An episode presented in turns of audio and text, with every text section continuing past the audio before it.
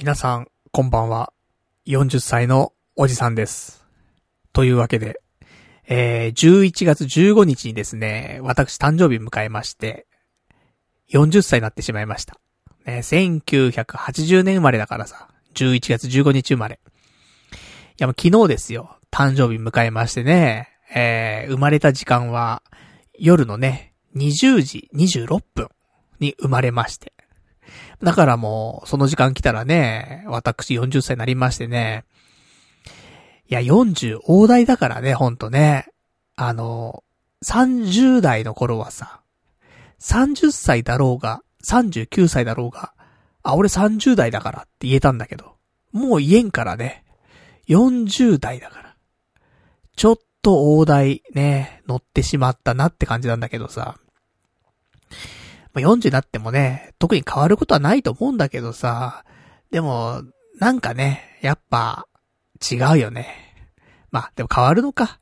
体もね、あのー、40、なってからってわけじゃないけどさ、ね、別になってから1日だからさ、特にね、急激に40になった瞬間になんかガタが来るってわけじゃないからさ。まあ、そういうのないんだけど、でもやっぱりアラフォーと呼ばれるさ、30代後半ぐらいからね、どんどん体はなんか悪くなってってさ、まあ、体調もね、あんま良くなければさ、あと、まあ体型とかもね、もう昔だったら、1週間2週間で痩せたものがさ、もう痩せないからね、全くね。だからね、やっぱ、40歳、アラフォー、これはね、なかなかなもんですよっていうね、ところなんだけど。で、まあ、40なったからね、ちょっと40代の抱負とかあった方がいいのかなと思ったんだけどさ、いや難しいなと思って。まあ、40代にしちゃうとね、10年間の抱負になるからね、ちょっと長いんで、まあ、40歳の抱負なんだけど、でも結局ね、あの、また、年明けるじゃない。2021年。その時にまた抱負考えるからさ、なんか二重の抱負になっちゃうからね、ちょっと40歳の抱負は特になくね、2021年の抱負はね、またちゃんと掲げようかなと思ってるんですけど、ただやっぱり、あの、思うのは、30代は、ちょっとなんていうのかな、可能性を信じて、動いてもいいかなって思ってたんだけど。だ結局ね、その、固く固く生きないで、もうちょっとね、夢を持って生きるというかさ、それをしても30代って許されたかなと思うんだけどさ。でも、40歳になっちゃったから、ちょっと身の丈に合った人生を送った方がいいのかなって思ったりする自分はいるんだけど、どうなのかな？でも、面白くなくなっちゃうよね。特にさ、こうやって、まあ、ラジオもするわけじゃない？身の丈に合った生活してたらさ、ラジオできないからね。ネタがないじゃん、毎週喋るさ。だから、まあこれはね、もう身の丈に合った人生とかはもう送れないのかな結局。結局20代も30代も40代も、毎週なんか何かしら見つけてきてなんかやって、ねえ。それをお届けするっていうスタイルだからさ。もう変わんない。ほんだって身の丈に合った生活だったらさ、本当もなんかもう40歳になったら虫みたいな生活になるじゃない。家から出ない。ねえ。で、別に外食もしない。え、そんな40代かな？わかんないけど。なんか虫見たくなっちゃうからさ、その、こもってこもってなっちゃうからさ。だから40歳になっても変わらずね、やっぱそ、出れ、出れる限り外出てさ。何かしらね、ちょっとやんないといけないかなと思うんだけどさ。もともとね、デブ症なんだからさ。身の丈に合った人生してたらね、ほんと家から出たくなっちゃうから。からよくないね。だから、結局変わらない。うん。40歳になっても変わらない感じで生きていくしかないのかね。難しいけどもね。となるとですよ。となると、えー、夢を持ってね、生きないといけないんじゃないかなって思うわけよ。まあ20代、30代、ね、夢持って生きてるでしょ。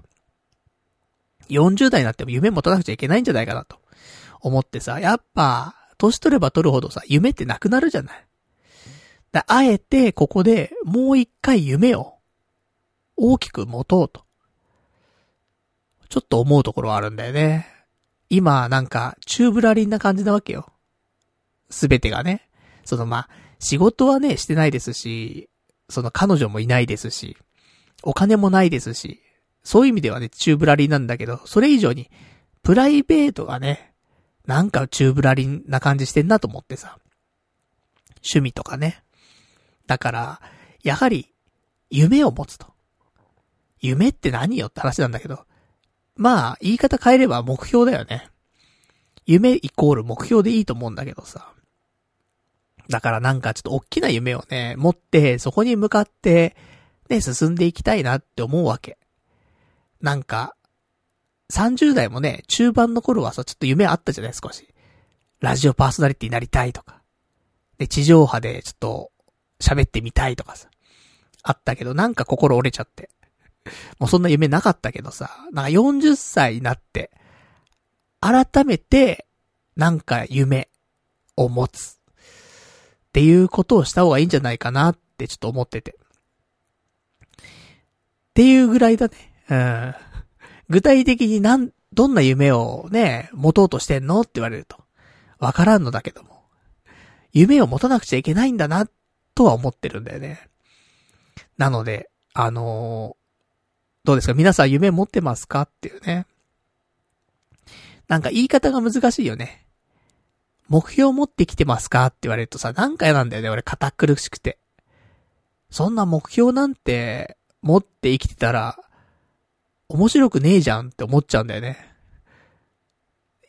でも、言い方だよね。うん。目標って言い方じゃなくて、夢っていう言い方にするとさ、夢持ってきてるって言うと、なんかいいよね。ちょっと言い方なんだけど。だ、そんなわけで、ちょっと40歳はちょっと夢を持って生きたいと思ってるんで。まあ、な、ね、どんな夢を持つかっていうのは、ちょっと考えましょう。うん。2021年の抱負を言う時ぐらいにね、ちゃんと夢をちょっと掲げたいなと思いますから。ここから1ヶ月半ぐらい、ちょっと夢をね、考えてみようかなって思ってます。そんな感じ。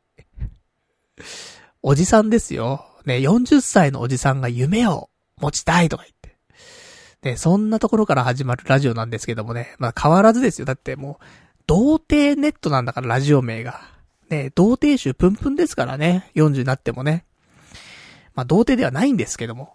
ないんですけども、もうね、その素人の人と恋愛をして、ねえ、なんかそういう行為を行うなんてことはもう、なさそうな気がしてますからね。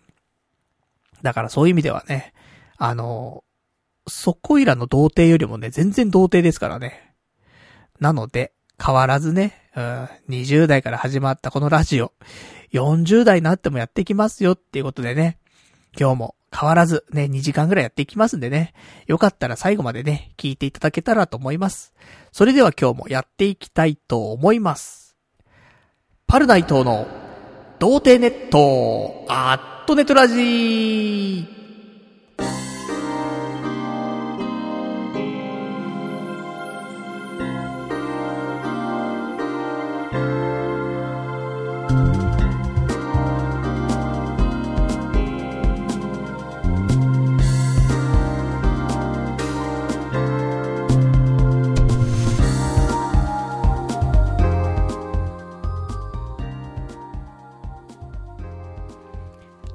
改めまして、童貞ネットアットネットラジーパーソナリティの40歳、パルナイトでございます。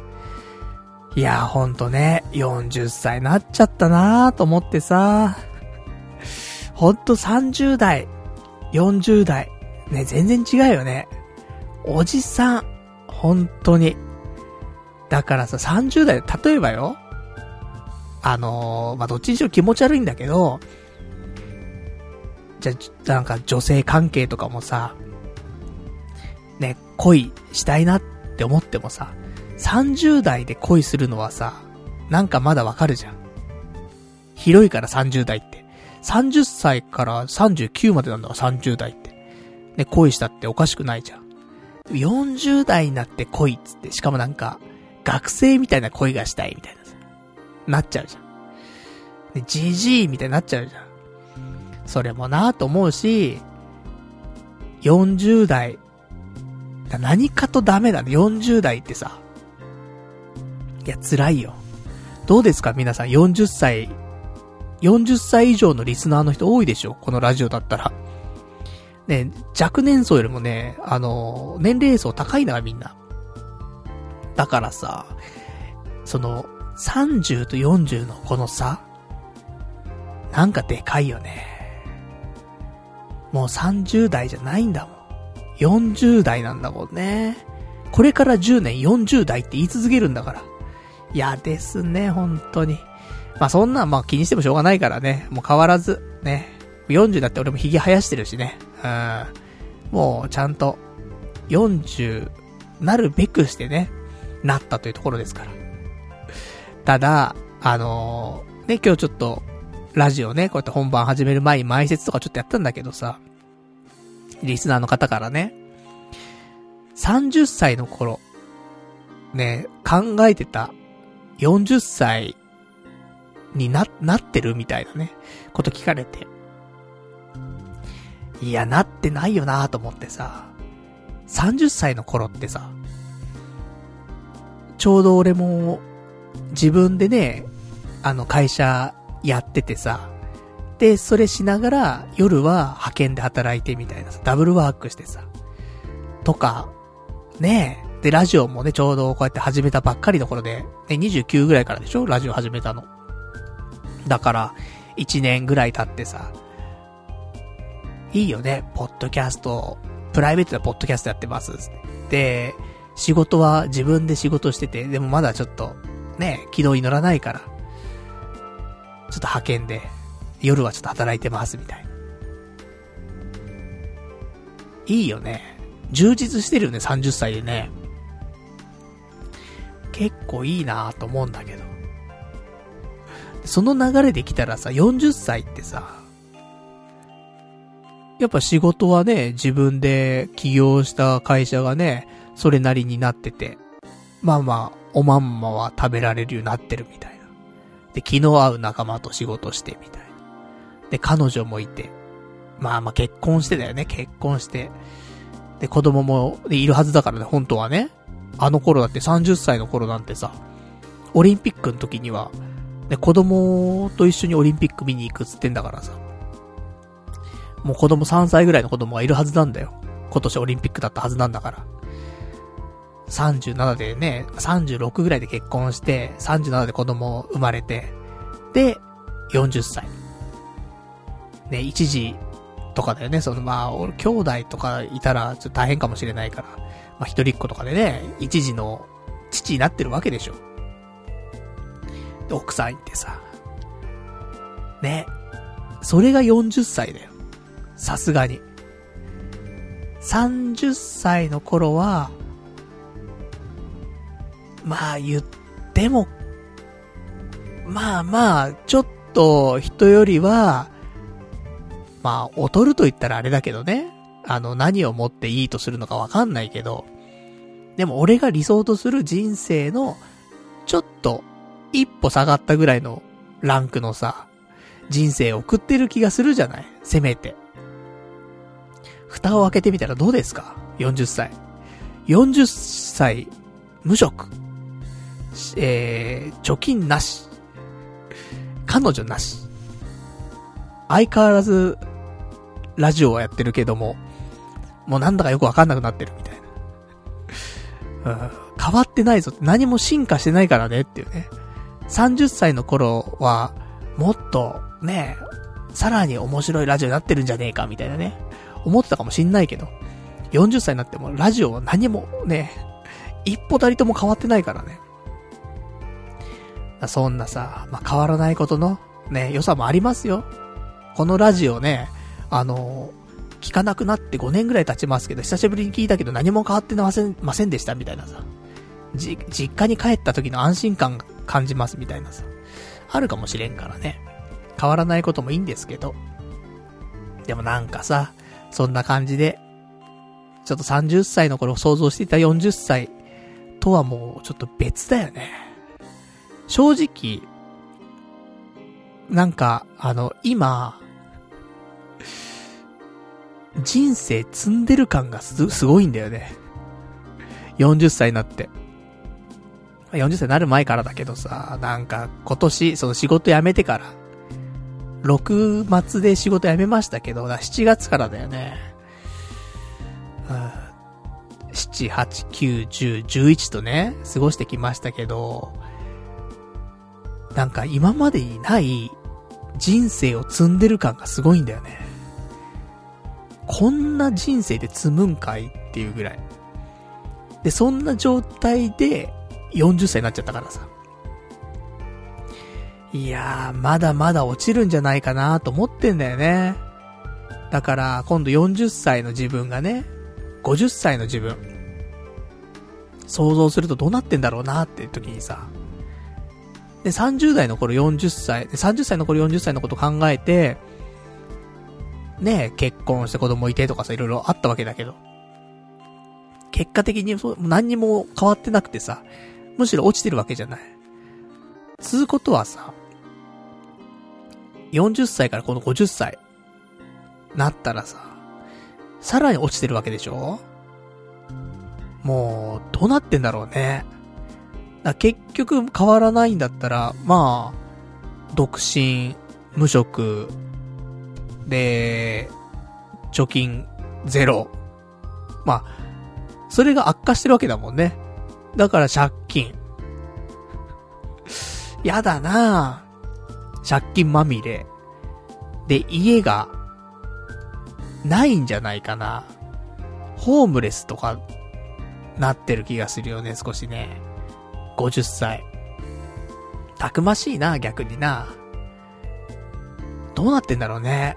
放浪してんのかなもう、家とか借りるお金ないから、つって。川のそばに住みますみたいな。魚釣って、ね、魚食って過ごしてますみたいなさ。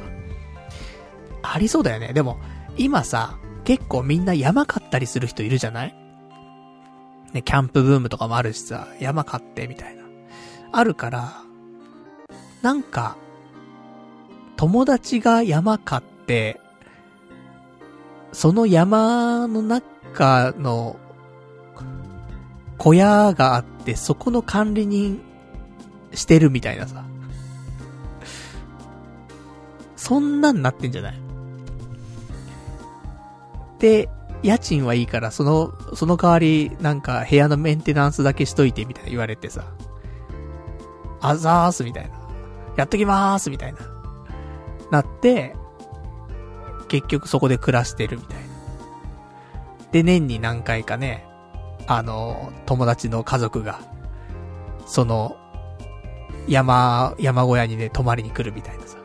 バーベキューしに来るみたいな。キャンプしに来るみたいな。で、そこで私おもてなししますみたいな。そんなんじゃない雇われ山小屋管理人じゃないなんかそんな風になってそうだなわからんけども。まあ、そんな、だからもう、今よりも落ちてるはず。50歳。年々落ちてくはず。こっからもう上がることは多分ないと思うんだよね。だけど、40歳。夢を持ちたい。ね、夢を持ったらもしかしたら変わるかもしれないからね。夢に向かって頑張るからさ。何もね、あのー、夢がないと頑張れないからね。夢があった頃頑張ってたんだから俺だって。夢がなくなっちゃったからなんか、ボケーっとしてるんだよ。夢持ったらもっとシャキッとするかもしんないからね。まず夢を持ちたいね。何がいいんでしょうかね。ちょっと、ね、40歳になってね、改めて夢を考えると。皆さんもよかったら、ね、夢ないよって人いたらね、ちょっとこの機会にね、一緒に夢を見つけませんかって。まあ、そんな感じで、ね。じゃあ、まあ、今日もやっていくんですけど、まあ、よかったらお便りなんかもね、いただけたらと思います。じゃあ、お便り、えー、こちらはね、メールでお待ちしてますよということで、メールアドレス、えー、radio アットマーク、童貞 .net、radio アットマーク、doutei.net、ラジオアットマーク、童貞 .net、こちらまでお待ちしてます。まあ、夢の話でもくれると嬉しいな。あの、俺の夢は何ですとかね。もしあったら。年齢とね、うん、何歳、私の夢は何ですみたいなね。そんなんいただけると嬉しいですけどもね、ちょっと参考にね、ちょっとしたいところもあります。40歳の夢ね。でも結局は、仕事、仕事と異性とお金と趣味。趣味、プライベート。まあ、この辺をね、なんか、掲げてやるしかないもんね。まあ、やっぱしでもこのポッドキャストをどうにかしたいよね。せっかく十、やってきちゃっただけにさ。もう今更捨てらんないんだよね、このポッドキャストっていうことをさ。だったらこのポッドキャストをなんか活かしてね、ちょっと夢を持ってやっていきたいけどさ、正直、あの、YouTuber とかにね、なりたいとか、YouTuber でお金稼ぎたいとかちょっと思ってた時期もあったけど、もうそれなんかもう、無理だなと思って。諦めちゃったんだよね、俺少しね。なんでやっぱり、ポッドキャストの方でなんかね、一花咲かせたいよね。ってはちょっと思ってます。うん。どう、どうなるんでしょうか。わかりませんけども。そんな感じで。でも一応今週、あのー、YouTube 動画をね、アップしましたよ、久しぶりに。あの、うちの近くにさ、ハンバーガー屋さんができて、ブルースターバーガーって言うんだけどさ、あのー、持ち帰り専門のグルメバーガーのお店ができたのね。まあ、近くつってもさ、結構、ね、歩いて行ったら40分くらいかかるし、自転車で行っても15分くらいかかるのかな。中目黒の駅前にね、ちょっとできたんですけど。だそれをさ、あの、買って、で、えー、家でね、食べるときに、まあ、せっかくだから動画にしてみようかなと思ってね、久しぶりに動画をちょっと撮って、軽く編集してね、アップしたんですけど。このブルースターバーガーっていうのはね、あの、焼肉ライクの創業者、創業者っていうかその、もともと牛角の創業者の人。今焼肉ライクとか展開してる人なんだけど、この人の会社が、このブルースターバーガーっていうのを立ち上げて、で、その第1店舗目が中目黒にできたんだよね。だから、これ中目黒のこのお店が繁盛したりとか成功したりしたら、多分、全国展開になってくんじゃない？焼肉ライクみたいにね、店舗がどんどんどんどん広がってくんじゃないかなと思うんだけど、いや、これなかなかね、あの、考えられてるなと思って。まあ、ハンバーガーとかね、そういうファーストフードってさ、やっぱ店内で食べたりするじゃない。それをさ、完全にさ、持ち帰りだけにしたんだよね。だから、なんかその回転率がとかっていうのもないし、しかも、あのなんていうの決、決済っていうの？お金とかもさ、まあ、アプリからね、アプリ上で注文して、で、アプリ上で支払って、で、出来上がる時間に取りに行くみたいなさ。そんな感じなのよ。だからさ、本当すごいよ。現金のやり取りとかもないし。レジとかなんか必要ないんだよね、多分ね。とか、もう完全にそういう風にすることによって、ね、経費削減できてさ。だその分安くね、あのー、提供できるっていうことでさ。グルメバーガーですよ、これ。一応ね、高いじゃん。グルメバーガーって。ね、1個1000円とか1200円とかするじゃない。それがさ、ブルースターバーガーね、普通の一番シンプルなハンバーガーだと、170円なんだよ。で、まあ一応名物のブルースターチーズバーガーってなんだけど、これが270円かなで、俺はそのブルースターチーズバーガー食べたんだけどさ。いや、美味しかったんだよね、結構ね。まあ、もうちょっとあったかいタイミングで食べればもっと美味しいんだけどね、ちょっと家持って帰ってきたらちょっと冷えちゃったからさ。もうちょっとなーと思ったんだけど、あったかいの食べたらめちゃめちゃ美味しいと思うんだよね。肉厚だし、あの肉も結構ゴロゴロしてるっていうかさ、粗挽きでね。で、牛、牛牛しいしさ。で、野菜も結構フレッシュなね、野菜使ってて。で、中に入ってるソースとかもね、ソース美味しかったね、すごくね。だからで、バーガーとしてちょっと美味しいからさ。でも中目黒まで行くのはちょっとめんどくさいんだよね、結構ね。でも、で、あと持って帰るのがめんどくさい。自転車でね。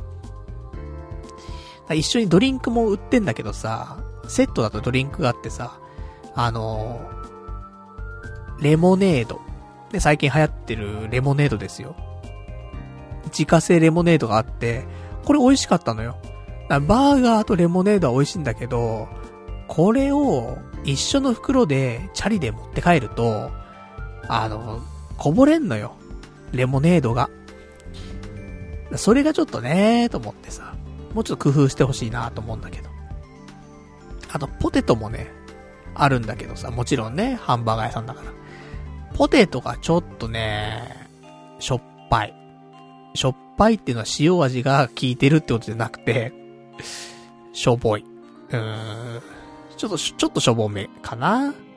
だから今後俺がブルースターバーガー買うんだったら、ハンバーガーとブルースターチーズバーガーとレモネードとかで買うかな。でもそれでも多分、まあ、600円とかで買えるんじゃないかなと思うんだよね。大満足で600円だからいいよね。グルメバーガーで600円でドリンクまでついてたらね、いいよね。って思うんだけど、ちょっと流行るんじゃないかなと思ってます。結構、もう店内とかも匂いすごかったしね、そのなんか肉焼いてる匂いとかね。さすが、ね、肉の専門のね、人が展開してるね、お店だけあるよね、と思って。そんなんで、まあまあちょっとブルースターバーガー中目黒にしかまだ店がないからね。まあちょっと家が、あの、関、なんて、都、都内に住んでる方はね、ちょっと、あの行ってみると面白いかもしれないですけど、注文してからね、今、混みすぎちゃってて、オープンしたばかりで。注文してから2時間半、2時間半待ちとかなんだよね。だから、午前中のうちに注文しといてお昼取り行くとか、お昼ってかね、1時ぐらいに取り行くとかね。だからなんかお昼に注文すると3時半とかに取り行くことになっちゃうからさ。だからまあその辺をね、ちょっと、あの、また改善されるんじゃないかなと思うんだけど。そんなの。でもなんか、あれだね、あの、ブルースターバーガー食べるときにさ、そう動画撮るときに、ちょっとだけレビューしてるわけよ。あ、これ見た目がどうで、あと香りがとか、食感がとかさ、なんか言ってんだけど俺さ、全部ミスター味っ子よ。ミスター味っ子って結構ちゃんと、そのコメントをするんだよ。審査員とかいるじゃない？あの、料理対決だからさ。審査員がね、結構ちゃんとね、あの、評価すんだよ。料理をさ。で、それがやっぱり最初に見た目、そして香り、で、食感、そして素材、で、味。その辺の5、5点ぐらいを評価すんだよ。毎回。だから、その順番とかで喋れば、ちゃんと食レポなんじゃねえかなと思ってさ。だから、ね、見た目綺麗ですね。あの、なんかみずみずしい野菜がいっぱい入ってますね。彩りもいいですね。つって。ねで、あ、香りも、な、チーズのいい香りが漂ってきます。あとお肉の匂いもいいですね。つって。食べてみましょう。つって。お肉がゴロゴロしてる。つって。粗挽きですね、これ。つって。で、これ素材は？つって。ね焼肉ライクの人の会社がやってるからやっぱりお肉には定評がありますよね。この肉はどこどこの肉じゃないですかみたいな。とてもジューシーですね。つって。で、ね、あと味。なんかすごい普通のハンバーガー屋さんで食べる、ね、マックとかで食べるハンバーガーの肉とは違いますね。やっぱもっと肉肉しい感じが出てますよね。美味しいっつって。言えばさ。それっぽく聞こえるじゃんみたいなね。そんな感じがしました。な、そんなんでね、ちょっとね、またま、YouTube 諦めてんだけど、その俺は YouTuber として体制してやるぞってのも諦めてんだけど、まあ、たまにね、あの、気が向いた時に、やろうかなって、思ってはいるのでね。うん。でも結局なんか食べ物しかないね。食べ物好きだからさ、なんだかんだで。だから、新しい食べ物出たらね、ちょっと動画回しながら食べようかなと思うんだけど、でも、そうするとさ、集中できないんだよね、食べるのにね。撮影しながら食べちゃうじゃん。それってもう味とかよくわかんないからね。もっとなんか、集中して味を楽しみたいよね、本当はね。とかちょっと思ったりするから、まあ、2セット、2セット買えばいいんだよね。ハンバーガーも、あのー、ブルースターチーズバーガーセット、2ついただけますか？つってね。1つは撮影用つってね。もう1つ撮影終わった後に食べるよつってね。デブまっしぐらつって。なりますけども。まあ、そんな感じかな。よかったら YouTube にね、あのブルースターバーガーの動画上がってますからね。ぜひ、グッドボタンを押してください。なんかバットボタンが多いんだよ。バット職人。いいんだよ、バットなんて押さなくて。グッと押しなさいよって。ねえ。せっかく、その重い腰上げて動画撮ってんだからさ、グッド押してよって。ねえ、なんでバッド押すんだっつ。もうバッド押すやつ、ほんともう、ダメよ、そういうの。その、何かにつけてバッド押す人いるじゃないどんな動画見てもバッドあるじゃないどんなに素敵な動画に対しても、バットって押されるじゃない。何なんだろうね、本当にね。何考えてんだろうね。バット押す人ってね。いや、自分の思想と違う動画だったらわかるよ。ね、例えば、例えばちょっと政治関係の動画とかでさ、ね、自分の、なんか推している政党と考え方が違うことを、この人喋ってる、バットみたいなさ。だったらまだわかるけどさ。そのなんか可愛い犬がいるみたいなさ。バッドみたいなさ。バッドを押すために生まれてきたんかよお前はっていうね。思うけどね、バットしかアイデンティティないんかいつってね。思いますけども、ね、バッド押してもしょうがないよ。グッドにするとみんな喜ぶんだから。笑顔がね、世界に広がるんだから、グッド押そうよ。ね、このラジオももしかしたらね、YouTube ライブで聞いてる人いるかもしれない。ね、後でね、そのライブ配信版を聞いてる人いるかもしれない。バッと押すんじゃないよ。グッと押しなさいよ。ね。グッとグッと押してくださいよ、本当にね。そしたら俺も笑顔になんだから。笑顔になったらまたちょっと面白いラジオになるんだから。グッと押そうよ、本当にね。そういう世界であってほしいね、私はね。そんな結局何の話なんだってわかんないですけどもね。まあ、そんなんですよ。で、あと、まあ YouTube は諦めたって話なんだけどさ、まあポッドキャスターで頑張っていきたいなって話だよね、40歳は。で、あと今日はですね、えー、これですよ。ちょっとオープニングトーク的なものが長くなってしまったんですけども、童貞ネット。この番組は、はんぺんさんと、未定さんの提供でお送りいたします。そんなわけで、ね、今日提供入っていただいてます。ありがとうございます。てか、あと、あと、あのー、もう提供って難しいよね。そのさ、今回はね、あの、アマゾンのね、欲しいものリストの方から、あの、ちょっとい、いくつかね、こうやって、商品をね、送っていただいて、で、提供という風にさせていただいたんですけど、でもさ、あの、この YouTube ライブでね、これ生配信しながらね、前説とかの段階で、スーパーチャットをね、くれてる人とかもいるわけ。そしたらさ、いや、スーパーチャット完全に提供じゃん。って思うんだよね。でもその人の名前は出さないっていうさ、なっちゃってるから、なんか、なんかもどかしいな。うん、ちょっと考えたいけどね。ちょっとスーパーチャットの方も、上げとく？その、お名前の方、提供として。ねだって、せっかく毎回さ、そのスーパーチャットとかもらったりとかさ、今回もね、いただいたりとかしてるからさ。言言っていいもんだかもわかんないけど、まあ見たらわかるでしょ。ね。じゃあ今日の提供は、ね、はんぺんさん、みていさん、松本重課金さん、あと、スザクさんの提供でお送りいたします。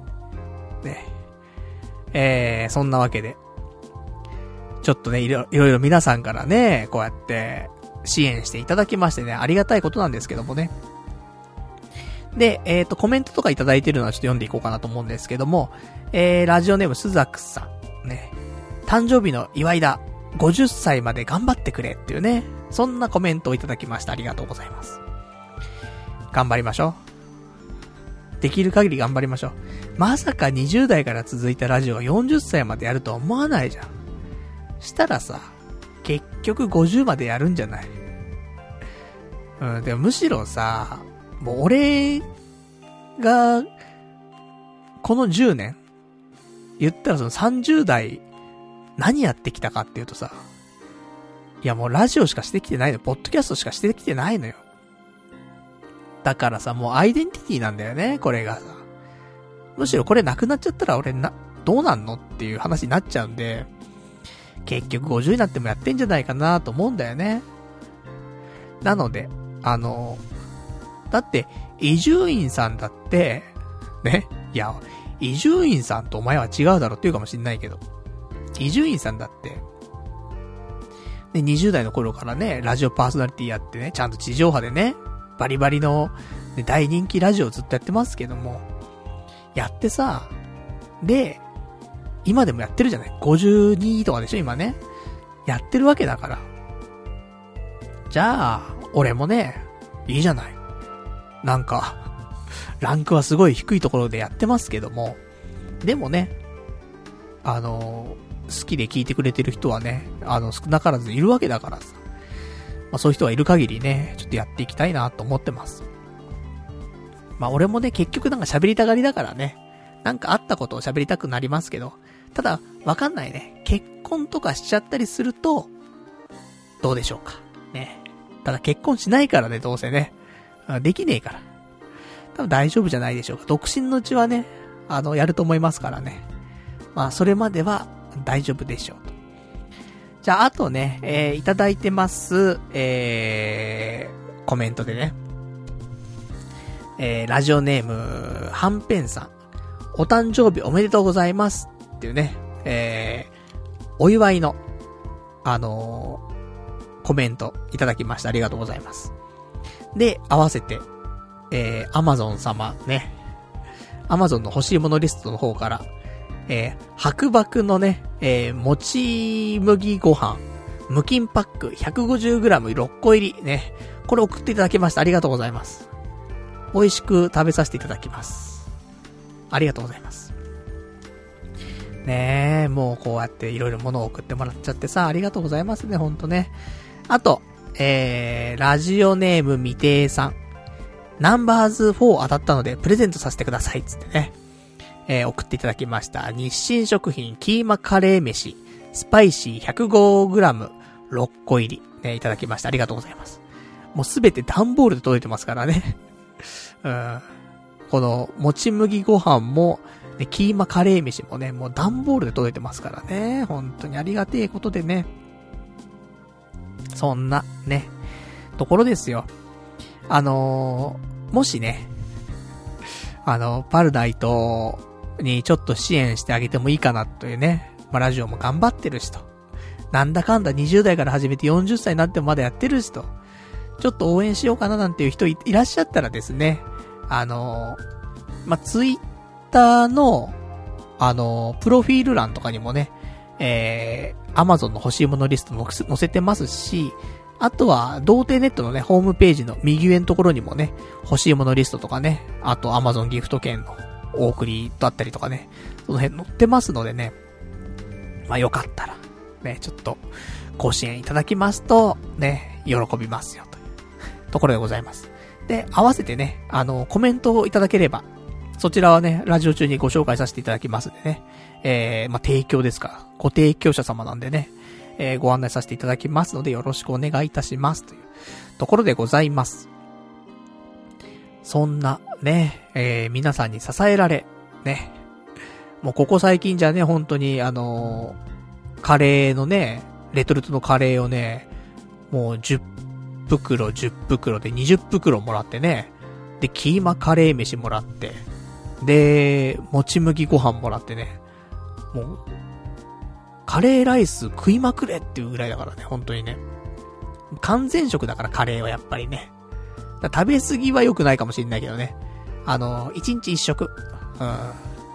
朝だけとかね。朝はカレーとか、夜はカレーとかにしてね。まあ、朝の方がいいのかな。朝カレーにしてね。夜はちょっと別のものみたいな。そんな感じでね、生活していこうかなと思ってますけどもね。ありがとうございました。じゃあ、ちょっとお話をしていきましょうか。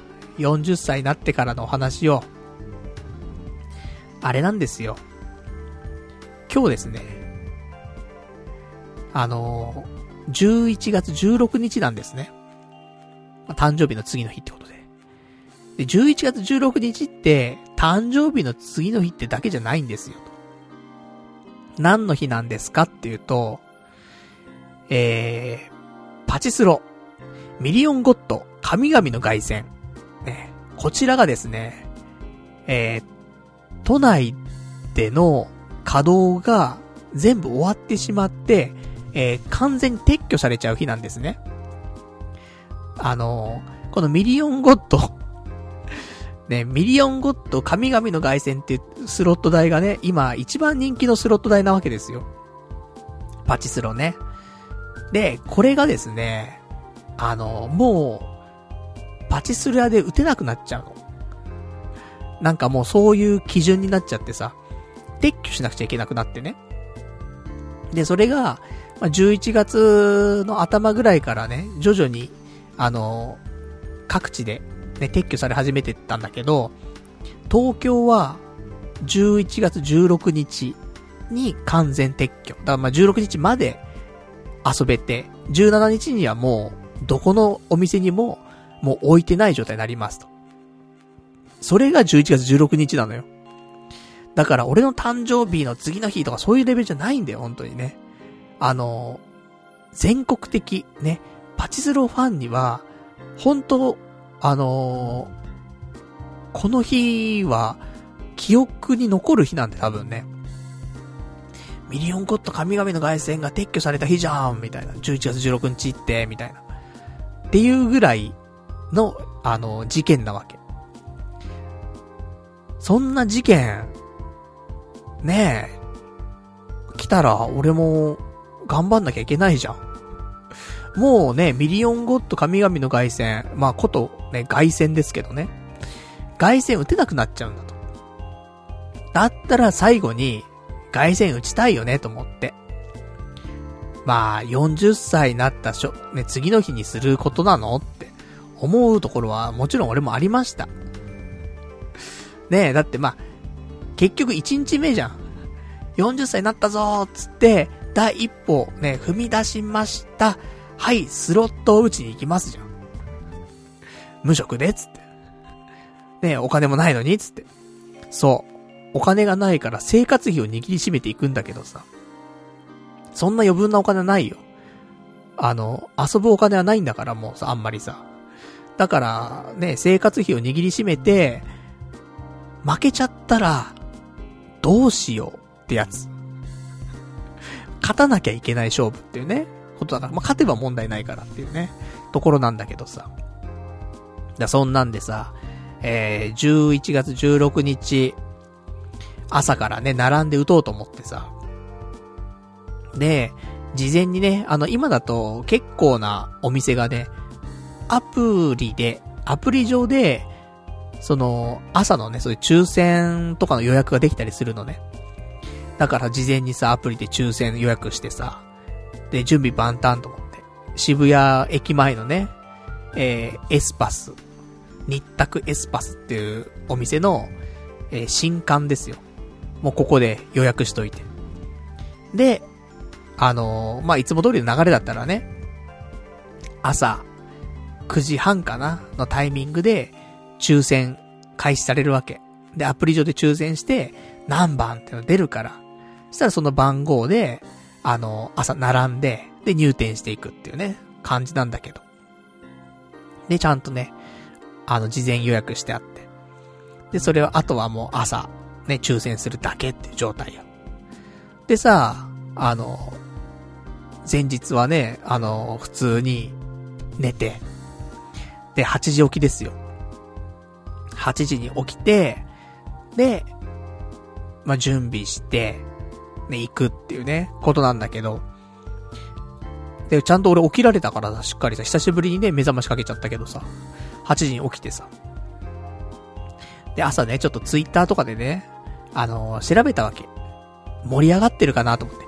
で、今日だって、都内で打てる最終日だからさ、ツイッターとかでもさ、盛り上がってるはずじゃん。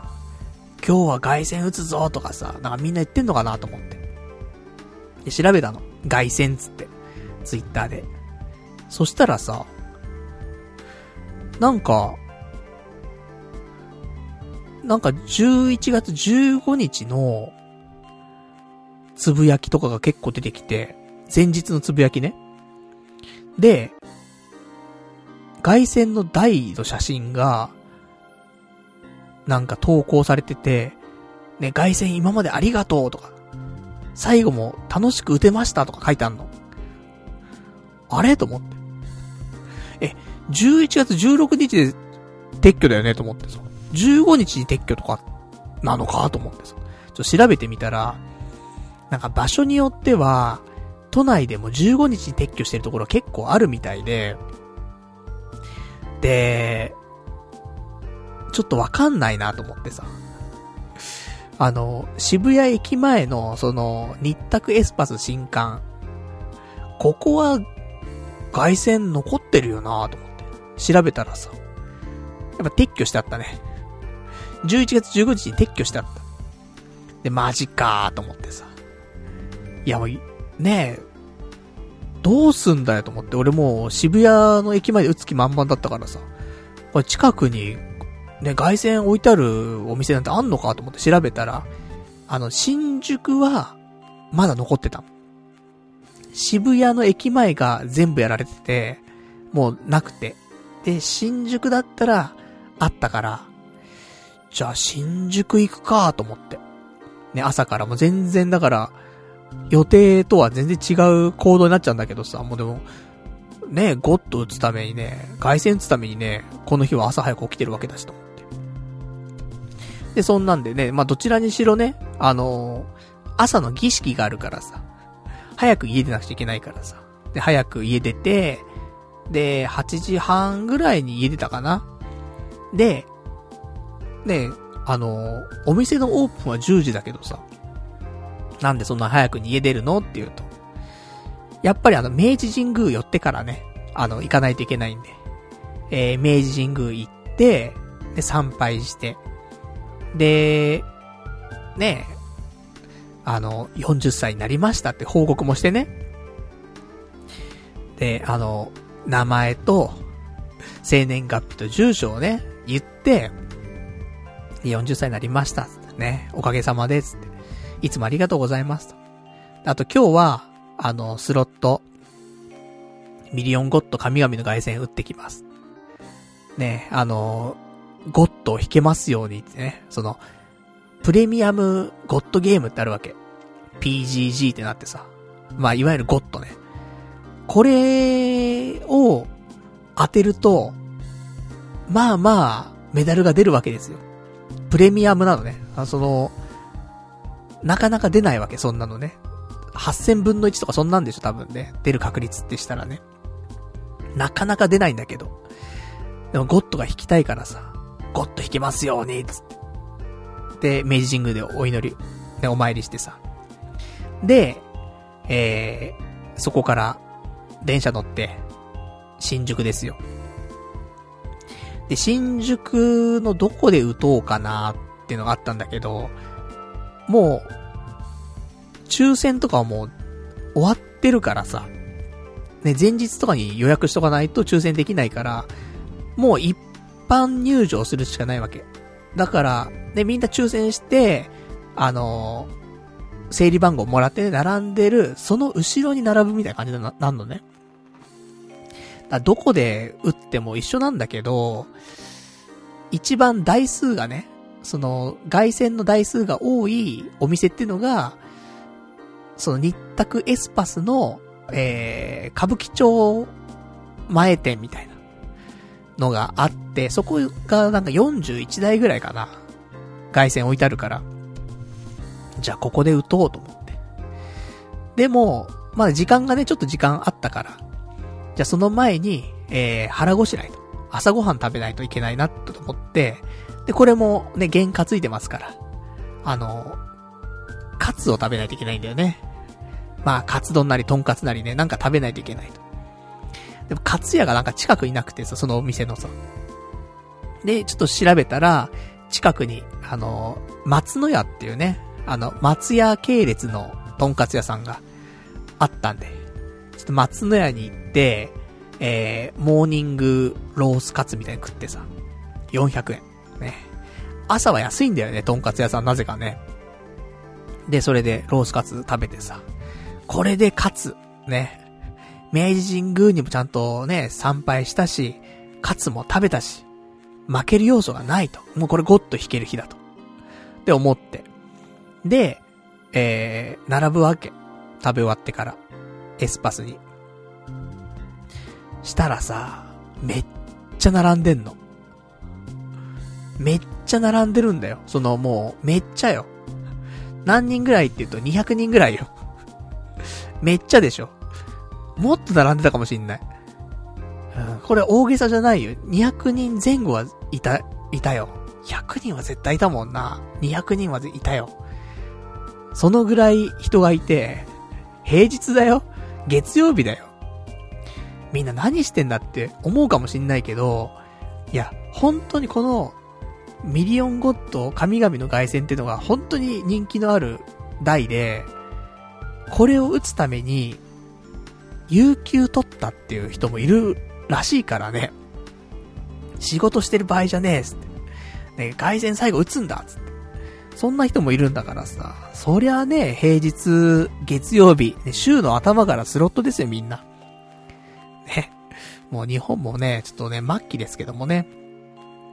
で、そんなんでさ、200人ぐらいいてさ、いや、これは、で、その後ろに並ぶからさ、俺たちはね、今度その、一般入場の人はさ、これは座れねえだろうなと思ってさ、41台とかあったとしてもね、外線が。座れんよななんて思って、で、一応中入場したんだけど、やっぱり案の定ね、あのー、すぐ埋まっちゃってたみたいで、座れず、で、どうしようかなと思って。今日も、ねえ、その、外線打つために来てるわけだし、他のやつを打つ余裕がないじゃない？お金的にさ。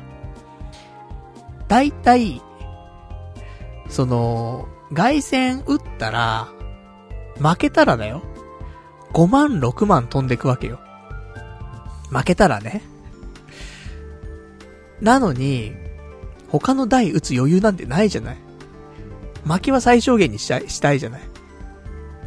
でもう本当は5、6万とかやられんのもわけわかんないんだけど、もうその覚悟でいかないと、ここの台打てないからさ。だから、無駄なお金は使えんしなーと思ってさ。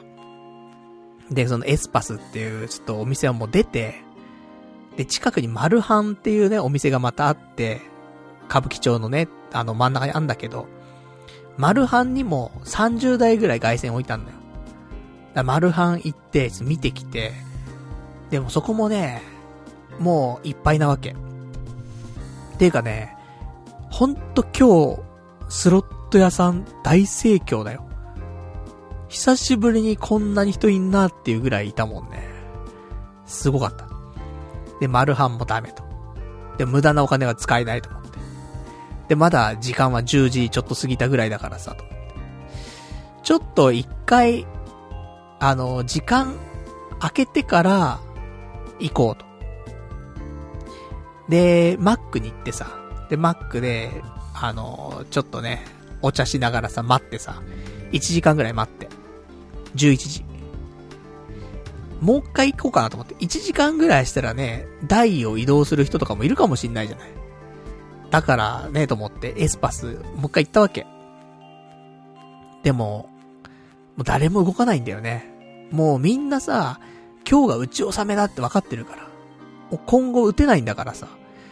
もう心中するつもりだよね。同じ気持ちだと思う。5万6万みんな持ってきてるんだと思うんだよ。それで、やられるまでやる。ね。勝つか負けるか分かんないけど、どっちか振り切るまで打ち、打ち切るぞっていう感じなんでみんなさ。だからさ、全然台なんて開かなくてさ。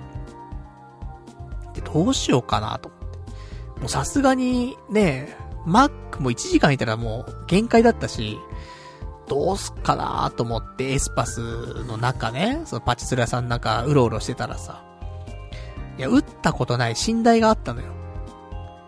これがあの、カイジの沼っていうスロット台が最近出て、打ったことなかったのよ。俺、カイジ好きなんだよね。で、スロット台も好きでさ、まあ、歴代のね、カイジの台は打ってきてはいるんだけど、だから今回寝台だからなと。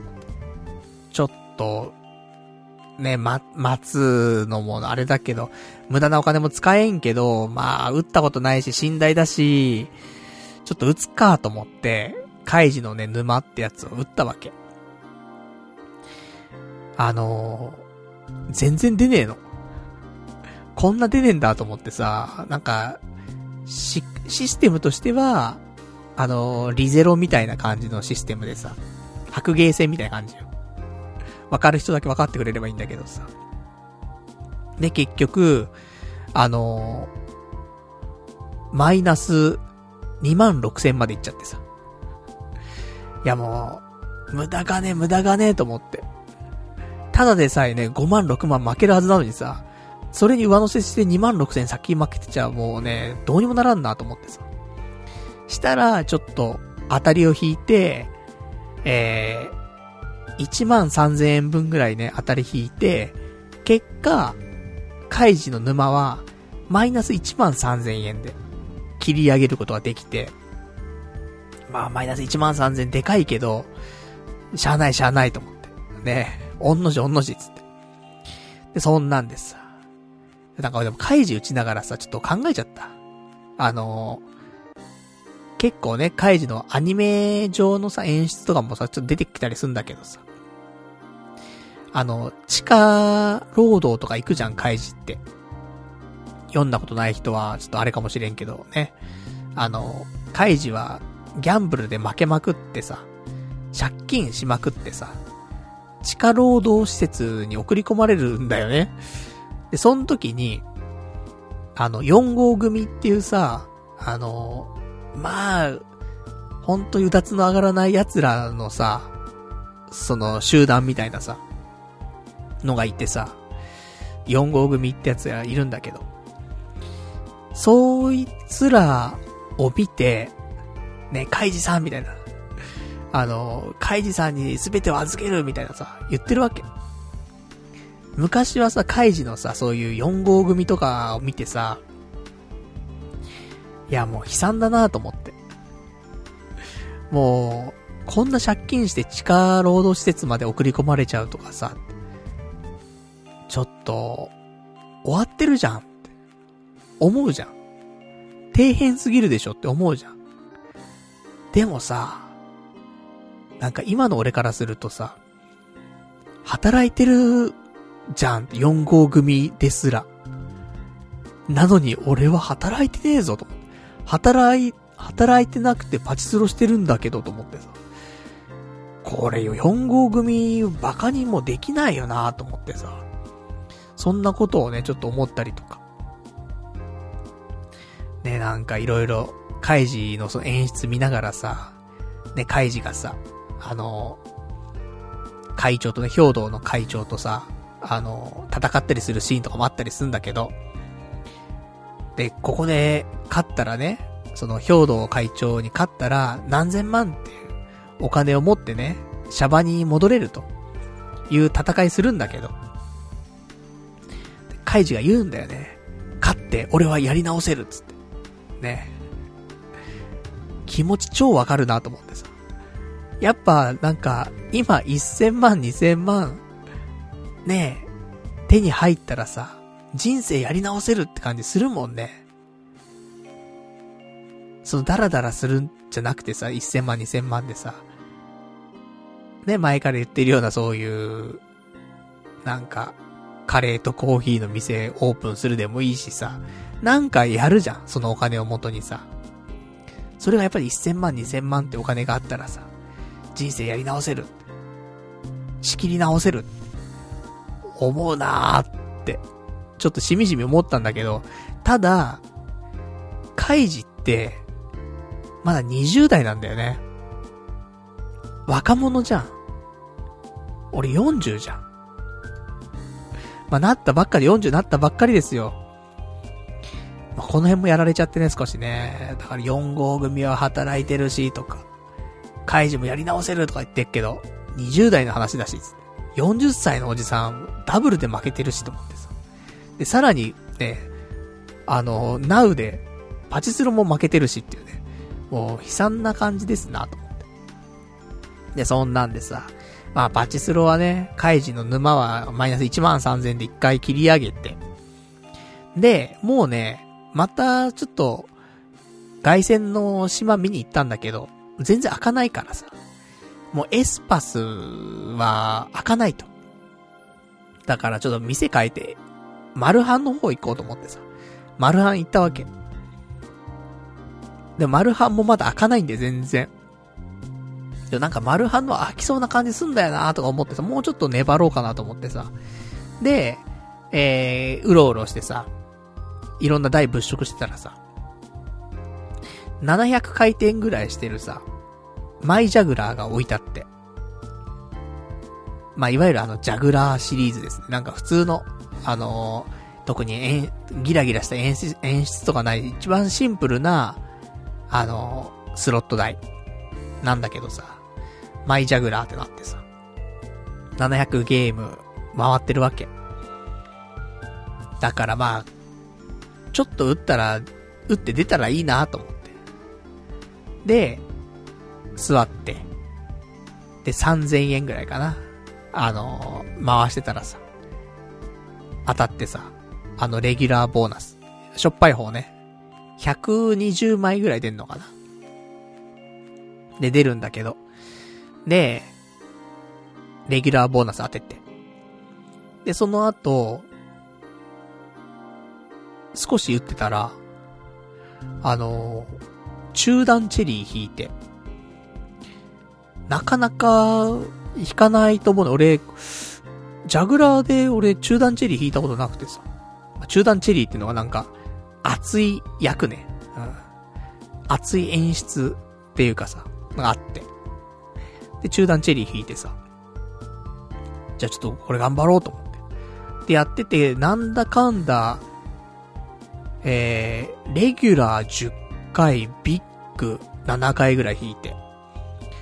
一番ピークの時は、1200枚ぐらい出てたんだけど、結果、なんか、そんなに、大体なんか飲ましちゃってさ、メダル。で、終わった頃には、あのー、結構長い時間打ってたんだけどね。うん。200ゲームぐらい回すまでに大体、な、何かしら当たってさ、ずっと200ゲーム以内で当たってたからさ。ずーっとそれ打ってたんだけど。ずるずるずるずると、なんかメダルも減っていき、結果、3000円投資だったんだけど、まあ、プラス5000円ぐらいになってさ。このマイジャグラーはね。だから、ね、カイジはマイナス1万3000円。マイジャグラーがプラス5000円と。だから、この時点でマイナス8000になってんだよね、トータルで。で、マイナス8000でさ。いやー、まあ、でもマイナス8000だったら、まあまあ、ね、ギリ、いいじゃない？まだね。こっから、ちょっと、ね、立て直したいなって思いながらさ、また、ね、店をぐるぐるしてんだけど。で、そしたらさ、あのー、外線の島歩いてたらさ、なんか、席移動、移動っていうかね、もう打つのやめようとしてる人いたわけ。で、その人に、あ、この台空きますか？って聞いたらさ、あ、いいですよって言われて。あ、じゃあこれゲットと思ってさ。で、あのー、ようやく、えー、ミリオンゴッド神々の凱旋、座れてさ、正直俺、今日、凱旋座れない、じゃないかなと思っててさ、打ち納めできないで終わるんだろうなって思ったらさ、それ座れたからさ、ラッキーと思ってさ。で、ここまで待って16時半だよ。16時半からようやく、ね、外線打てることになってさ、やったぜと思ってさ、これで打ち納めできるって思ったんだけど、でも、その台がさ、もう、その前の人が、4000枚出してんのよ。メダル。4000枚出したもう直後の、で、すぐやめたやつ。30ゲームぐらい回して、区間みたいな中抜けて、で、引き戻しとかもね、ないと。やめます、みたいな。そんな台だからさ。もう出ないだろうなって正直思いながらも、ただ、もう打てないからさ。今後。ね。だから、まあちょっと記念っていうかね、思い出作りでさ、ちょっと打とうと思って。で、そっから16時半から打ち始めて、まあちょこちょこ打ち、打ちて。で、えー、まあ30ゲームから回し、1万円使ったところですよ。えー、198回転目のところで、グワンっつって、あのー、扉が閉まったんだよね。天空の扉っていうのは赤い扉ね。っていう演出があってさ、なんかガシャコンってさ、扉が閉まるわけ。これ来ると、熱い演出なのよ。熱い演出なんだけど、ま、熱いとはいえ、それでもう当たったことはほぼないんだけど、いつもなんかガセなわけよ。ガセ演出でさ、熱い熱いって思いながらも毎回何にも起きないっていうね。そういう扉なんだけどさ。で、まあどうせ当たんねんだよ、何にも当たんねんだろうなと思ってさ。で、どうせスルーしちゃうんだよなって思いながら、第一停止、第二停止したら、ゴッドズカラがテンパイすんだよね。もう、ゴッドズカラテンパイしても、その、ピロロンみたいな音がするわけ。もう確定してんだよね。だから、あのー、プレミアムゴッドゲーム、そこで弾いて。いわゆるそのゴッドだよね。ゴッド弾いてさ。で、ゴッドなんで、そんな、だからね、8000分の1とかそんな確率でしょ？だからさ、なかなか弾けるもんじゃないんだよ。それをさ、で、200回転ぐらいでさ、弾いてさ、いやー、よかったーと思って、最後の最後でさ、ね、外線打てないと思ってたのにさ、ね、座れなくてね、打てないで今日終わっちゃうんだろうなと思ったら、ね、台が開いて、座って、200回転で、ゴッド弾いて、もう明治神宮でね、ゴッド弾けますようにってお願いした回あったなと思ってさ。で、そんなんで、まあ、あんま枚数は出なかったんだけどもさ、1500枚ぐらい出て、やったぜと思ってさ、1500枚でね、1枚20円だからね、3万円分ぐらい出てさ。で、投資が1万円だからさ。ね、200回転ぐらいで1万円でさ、マイナス1万円だから、まあ、ここでね、3万円出てればさ、まあ、差し引きでね、プラス2万円ぐらいですよ。で、えー、カイジとさ、あとマイジャグラーのね、収支の、それマイナス8000だからさ、まあ2万引く8000円でさ、プラス1万2000円と。ね、今日プラスで終われるじゃん。ね最高じゃんと思ってゴッドも打ててね、ゴッドも弾けて、最高って思ったんだけど、ちょ、もうちょっと打ちたいじゃんと思って。だって、200ゲームぐらいしか回さないでさ、ねゴッド引いちゃってさ、それでね、ボーナス終わらして、で、終わりじゃちょっと味気ないなと思ってさ、もうちょっと打ちたいなと思って、ちょっと打ってたの。したら、ハマってハマってさ、500ゲームぐらいハマってさ、あのー、残りのメダルもさ、1500枚メダル出たのにさ、あの、残り500枚になっちゃってさ、1000枚使っちゃって。1000枚って2万円分ね、うん、もうメダルなくなっちゃって。これマジいなと思ってさ、これどうすりゃいいんだと。で、でも500ゲームぐらいのところで、あの、なんとか、普通のボーナス引いてさ、普通のゴッドゲームね。あの、プレミアムゴッドゲームじゃなくて、普通のゴッドゲームを引いて、一応当たったわけ。で、まあ、これあってって、どう、ね、どうなんのかなとか思ってさ。で、そのゴッドゲームをね、普通に回してたわけ。100ゲーム。何にも起きないわけ。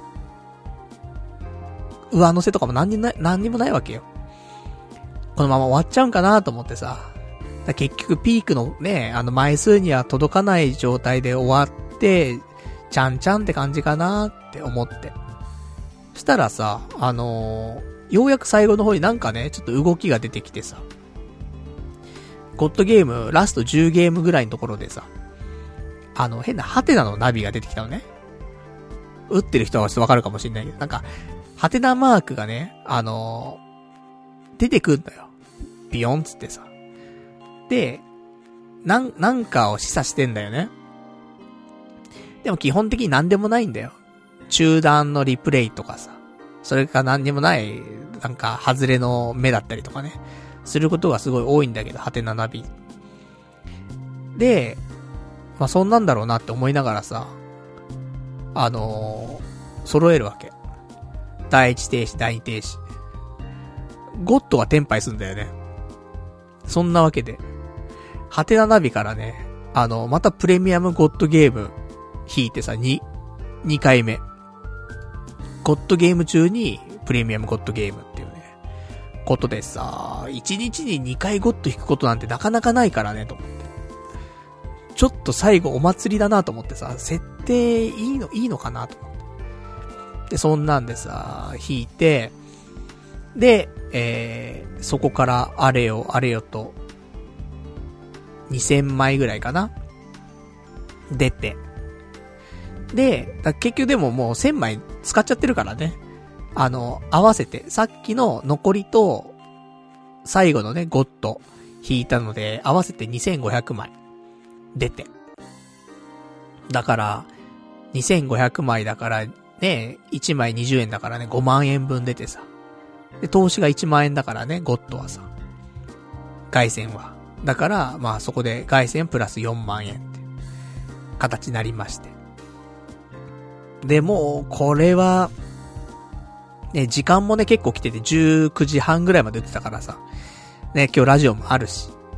これ以上追ってね、あの、また500ゲームとかハマっちゃったら、もう目も当てられないからと思ってさ。30ゲーム、50ゲームぐらいでね、やめて。で、えー、終了と。で、なりまして、結果、ね、えー、開示が、マイナス1万3000円。で、マイジャグラーがプラス5000円。で、えー、ミリオンゴッド、神々の凱旋が、プラス4万円。で、トータルで、えー、マイ、えー、プラス3万2000円と。いう収支で、最後のね、凱旋、戦うことができました。よかったと。最後の最後でね、まあ本当に負けられない戦いだったからね、俺もね。生活費だからさ。なんだけどさ、なんか、40歳になった次の日にさ、生活費握りしめてさ、スロット打ち行ってっからね。それで、一応勝ったけどさ、勝ち方も明治神宮にお祈りして、ね、松の屋で、ね、とんかつ食ってみたいなさ、そんな験担ぎしてさ、打って勝ってるみたいなさ、もうわけわかんねえんだけど。でもまあまあ、このスタイルが、もう勝ちの方程式よ。勝てるよ。明治神宮行って勝つ食ってれば、勝てる。うん、本当にそう思うわ。かなりの高確率で、勝ってるからね。このやり方するとね。何がいいんだろう？やっぱ一回冷静になるのかな？その参拝するときに、やっぱ20分くらい歩くんだよね？明治神宮の中さ。その時に色々考えて、ちょっと冷静になってる自分とか。あとは無駄なお金はやっぱり使わないようにしないといけないなとかさ。まあそんなこと言いながら開示とか打っちゃってるけどさ。とかそういう自分が、やっぱちょっといるから、うん、勝率も上がるのかな。あと、お腹空いてるとね、集中できなくなっちゃうから。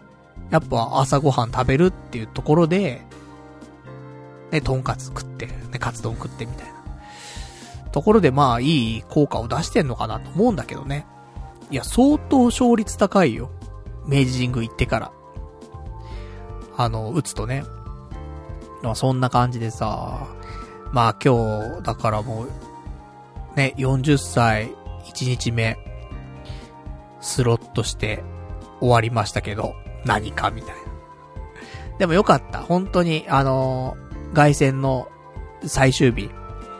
でもこれで打てませんけど、まあ、他のね、あのー、エリア、他の、なんていうの、東京都以外だったらさ、まだ順々にね、あの、撤去日ずれてるからさ、まだ打てるところはあるんだけど、もうこれで、明日には、都内では、もう外線は一台もなくなっているというね、ところでさ、まあ、打ち納めね、ゴッと2回引けてよかったなと思って。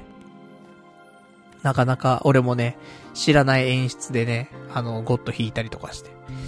まあよかったなーなんていうところでございました。そんな、ね、40になってもやってることはもうほんと大学生みたいなことしてんなと思ってね。まあそんなんでしたけどもね。まあ、あの、これからもね、ちょっと先週もちょっと言いましたけど、あの、12月はね、えー、徹夜。ね。麻雀の徹夜。そして、1月はイニシャル D と。ね、新しいスロットはまだまだ出ますからね、新しいのね。またやっていこうかなと思いますけどもね。ただ今日はね、なんとかその3万円ぐらい買ったからね、少し生活に余裕が出ました。よかったです。負けてたらもうね、どうしようだからね。まあよかったんですけどもね。まあそんな感じでございました。ね。ひどい生活っていうね、ところなんですけども。じゃあ、えー、あと、ね。あとまだありますよ。これまだ16日だからね。あと誕生日とかはね、11月15日の誕生日はね、何してたかっていうと、山田電機にちょっと行きまして。あの、11月11日にさ、俺実は iPhone 12 mini のブラックの256ギガを予約しまして。で、あの、発売が11月13日だったのかな？なんだけど、あの、連絡全然来なくて、在庫とかどうなってんのかなと思ってさ、直接聞きに行こうと思って山田電機行ったわけ、誕生日に。したら、そのね、ブラックの256だけが、ミニはもう在庫なくて。まあ俺ソフトバンクのね、在庫なんだけど。なくて。他の色は全部あったのよ。256。だからどうしようかなーってすげえ思ってさ。ブルーも結構いいのよ。で、ブルーもいいんだけど、でもせっかくだからブラック待とうかなーと、どうしようかなーみたいなね、ところでさ、ちょっとね、実機とかもね、あの、店舗にあったから、触ったりとかして。良さそうだよね。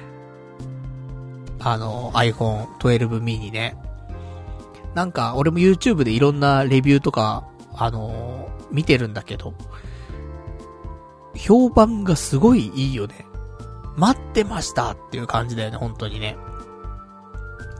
だからさ、まあちょっと、ね、iPhone 12 mini、買えますよ。本当はね、あの、俺今 iPhone XS、ね、使ってるんだけど。で、このソフトバンクでね、iPhone XS から iPhone XS に、あの、機種変更するっていう、まあ、機種変わんないんだけどね。機種変更すると、なぜか安くなるのよ。月額料金。だから、俺 iPhone XS から 10S にもう一回切り替えて、でもいいかなって思ったんだけど、まあ、言うほど、あのー、大きく金額変わるわけではなかったからさ、まあ、3万、4万ぐらい、結構変わるな。でもまあまあ、今、今使ってるプランよりも安くなんのよ。なぜか知んないけど、あその、iPhone 12 mini にした方がね、今よりちょっと安くはなるから。だからいいかなと思ってさ。で、俺も手ちっちゃいしね。とか色々あって。で、バッテリー持ちも意外と 10S よりも良かったりするし。先週もしかしたら俺ちょっと違うこと言ってたかもしんないんだけど、あの、10S と12 mini は、12ミニの方が、ビデオ再生時間は長かったわ。10S が14時間に対して、ミニは15時間だった。俺ちょっと多分間違ってたわ。先週ちょっと喋ったの。だから、電、バッテリー持ちはいいっぽいのよね。とかそんなのもあってさ、ね、ちょっと、12ミニ、買ったらね、ちょっとレビューっていうかね、ちょっと使い心地をね、またラジオでお話ししようかなと思ってますけども。来週は多分ね、12ミニ手元にある状態だと思います。そんなんでさ、まあ、ちょっと早くね、ちょっと在庫来ないかなっていうのをちょっと今、ウキウキして待ってるんですけども、そんなんでちょっと山田電機にね、行って、ちょっと話聞いたりとかしたんだけどさ。で、その後、誕生日だから、ちょっと美味しいもん食べたいなと思って。えー、回転寿司行って。ね、いつもお得意のね、渋谷の駅前にあります、ウオベイっていうね、回転寿司行って。で、そこでね、あのー、何皿食べたんだっけな？に、えー、18皿ぐらい食べたんかな？うん。で、途中ね、あの、もちろんね、まあなんか、お祝いと言ったらお寿司だからさ、やっぱね、それで寿司食べましたけど。でもお祝いと言ったら寿司だけじゃないよね、つって。ケーキもそうだよね、と思って。で、ウオベね、ちゃんとやっぱし、回転寿司屋だからさ、デザートあんだよね。で、ベイクドチーズケーキってあってさ、じゃチーズケーキ食べちゃおうと思って。で、誕生日だしと思って。で、チーズケーキも食べちゃって、みたいな感じの。そんな誕生日。それ以上でも以下でも何でもないよ。もう、山田電機行って、ウオベイ行って終わり。誕生日。ねこれが40歳、独身の誕生日だよ。彼女もいない。ね悲しいですね、ほんとね。彼女がいたらね、お誕生日パーティーしようよ、つって。なるかもしんないよね。手作りケーキなんか、ねなんか用意してもらっちゃって。ないから。ウオベイでベイクドチーズケーキだからね。いや、美味しかったよ、すごくね。よかった。いい誕生日だったなと思って。そんな感じ。それが11月15日。どうですか ?40 歳になって、一人で回転寿司行って、次の日スロット行って、大丈夫ですか？この40歳は。って思いますけどもね。まあ大丈夫でしょう。まあそんな感じかなで、それが40歳。いや、ねえ、なんなんだろうね。そして夜は、ポッドキャストを配信ね。うーん、謎の40歳をね、ちょっと、歩んでおりますけどもね。で、その前の日、11月14日、30代最後の日、何してたかっていうと、この日は充実してたんだよね。うん。さすがに40歳になってからの2日間は、あの、ひどいもんですよ。でも30代最後はやっぱ集大成だから、30代の。これはね、とてもいい日でさ。あの、友人たちとね、集まってバーベキューしてましたから。ねえ、しっかり30代締めるところ締めてるね。よかった。これが30代最後もさ、なんか一人で悲しくさ、ねえ、なんか、しなびたフライドポテトを食べてるとかさ、そんなんだったら俺も泣いちゃうけどさ、さすがにね、うん、30代最後は、とね、バーベキューしてましたね。えー、昼間12時から集まって、バーベキューなんですけど。なんか、今回は、その主催してくれたね、えー、友人が、まあ、結構その、こだわってね、いろいろやってくれる人でさ。で、今回はもうジビエ、あの、鹿とかね、あの、馬とかイノシシとかさ、いわゆるジビエの、そのお肉をメインとしたバーベキューをします。いう話になってさ。で、ね、馬刺しから始まり、ボタン鍋、ね、イノシシの鍋です、ボタン鍋。あと、鹿のね、あの、お肉。いろんな部位、ね、焼いたりとかしてさ。で、食べてさ。そんな、ジビエバーベキューをね、してましたね。で、友達もさ、なんか、ね、いろんな友達が来てたけどもさ、中にはね、子供をね、連れてきた、ここ、あの、友達もいるし、だ子供とね、ちょっと触れ合ったりとかしてね、あの、心洗われたりとかしてね。いいよね。やっぱ子供はね。ただね、なんか、子供と触れ合うとね、いろんなこと考えちゃう。あの、子供って、ほんとすぐ怪我するしさ、すぐ、し、死ぬじゃん、もうその、なんていうの。俺が子供の頃、ほんとなんか、振り返ると、あれって、ね、危なかったなって思うことたくさんあるじゃん、なんか。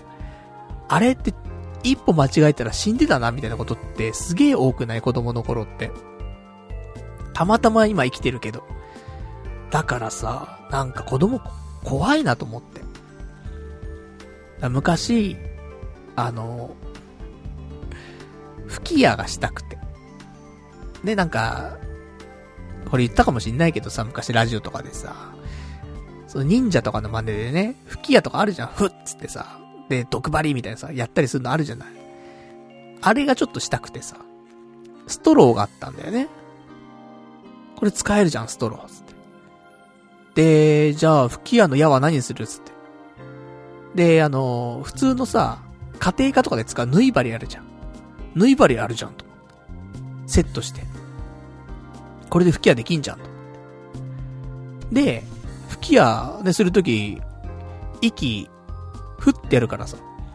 そのためにさ、息吸うじゃん。危うかったよね。その、ストローを加えて、吸う、可能性がすごくあってさ。たまたま、ストローを加える前に息吸ったからよかったんだけど、これストローを加えてから吸ってた可能性全然あったなと思って。特に意識して危ないから、ね、あの、先に息吸ってから、ストローを加えて吐くんじゃなくて、そんなこと考えないで、ただただ、吸って、吸ったのが先だったってだけでさ、加えてから吸ってたらさ、ねえ、口の中入ってって喉の奥行ってさ、腹の中でさ、もうぶっ刺さるわけじゃん。針が。その喉とか途中でぶっ刺さったらさ、もうどうにもなんないじゃん。取れねえし、痛えし、血だらけで、もう気絶してみたいなさ、死んじまうわけじゃん、こんなのさ。だからなんか子供怖いよなーって思って。なあ、未だに考えちゃうもん。フラッシュバックするもんね、そういう時。なんか、思い出しちゃう。で、あとね、前にもちょっと話したけどさ、その、小学校とかの頃さ、友達がさ、ベラン、学校のベランダあるじゃない？4階とかだよ。4階、最上階の4階のベランダの手すりがあるじゃない？ベランダに。だから、手すりの向こう側にさ、行って、指だけで体支えてんのよ。だからもう足は下ないよ。下はもうチューブラリンよ。で、指だけで体を支えて、で、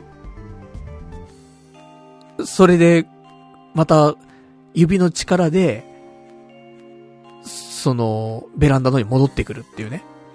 そういうなんか、度胸試し的なことをさ、してる友達がいてさ。あの頃はすげえとか言ってたけどさ。いや、死んじゃうじゃん。で、手ちょっと滑ったりとかしたらさ、そのまま下落ちてっちゃうんだからさ、死んじゃうじゃん、みたいな。しかもさ、なんか、ちょっと乗せられてさ、お前もやってみろよとか言われたらさ、やってたかもしんないなって思うとさ、あいつにもできたんだから俺にもできるかもとかさ、思ってさ、やっちゃうわけじゃん。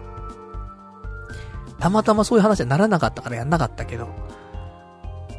だからさ、何人かやってるやついたんだよ。いやいやいや、と。すごいよね。子供。怖いよ。指だけだからね。その、なんていうの。腕でしがみついて、ね、そのベランダのその柵のところみたいなところに腕でしがみついて、で、チューブラリンとかじゃなくてさ、指だけ、うん、指だけしか使わないでチューブラリンだから。わけわかんないからね。そんなね、やつもいたからね。だから、今生きてるのが奇跡だよ、俺たち、本当に。子供の頃とか、危ない。うん。とかね、そんなことをね、ちょっと子供と接すると思い出すなと思ってさ。だからね、なんか、ちょっと怖くなっちゃうところありましたけどもね。でも可愛いよ。本当に、子供はね。うん、なんか心が現れた。うん。ただ怖い。その、もうなんか危うくて子供って。だからね、そういうの気をつけてほしいなって。他人の子ですらそう思っちゃうからね、やっぱね。自分の子供とかだったらもう耐えらんないかもね。怖いね、本当にね。どうですか？その、皆さん、ね、リスナーの方、あの、親になってる方多いでしょ？子供がいる方多いでしょ？なんか怖いよね。子供。本当に目離した隙にね、どうなるかわかんないからさ。もう、大変だよね。本当にね。って思ったりしますけどね。そんな、ね、ことを思ったりする30代最後の日でしたけどもね。まあ、ジビエ食べて、ね、子供と遊んで、で、日本酒で、あの、各自持ってきたものがあったからさ、それ飲んで、で、そんなんで、17時ぐらいまでかな。5時間ぐらいね、そのバーベキューしてさ。で、その後、ね、えー、全部片した後で、その、そこからまたちょっと近くにある居酒屋まで行ってね。で、二次会と。で、22時ぐらいかなまで飲んで、で、解散と。いう最後のね、うん、30代を過ごしましたけどもね。まあ、ありがたい話よね、こうやってね。あの、友人たちとね、バーベキューとかね、バーベキューもこんなこだわったもんしてくれてさ、ありがたいよ、本当にね、と思って。美味しかったしね、すぐ、全部ね。だからまあまあ、またね、寒くなっちゃうとね、なかなかね、外でやるのはバーベキュー難しいけどもさ、ちょうどいいね、天気だったし。まあこのぐらいの時期の方がいいのかな。夏だと暑すぎちゃうしね、日にも焼けちゃうからね、ちょうど秋ぐらいの、今ぐらいが、バーベキューやり、やり、なんていう、や、やりなーに？うん。まあそういうね、シチュエーションだと思いますんでね。まあよかったなと。ね。なんか、ちゃんとした人間的、ね、なんか休日を過ごしたなって思って。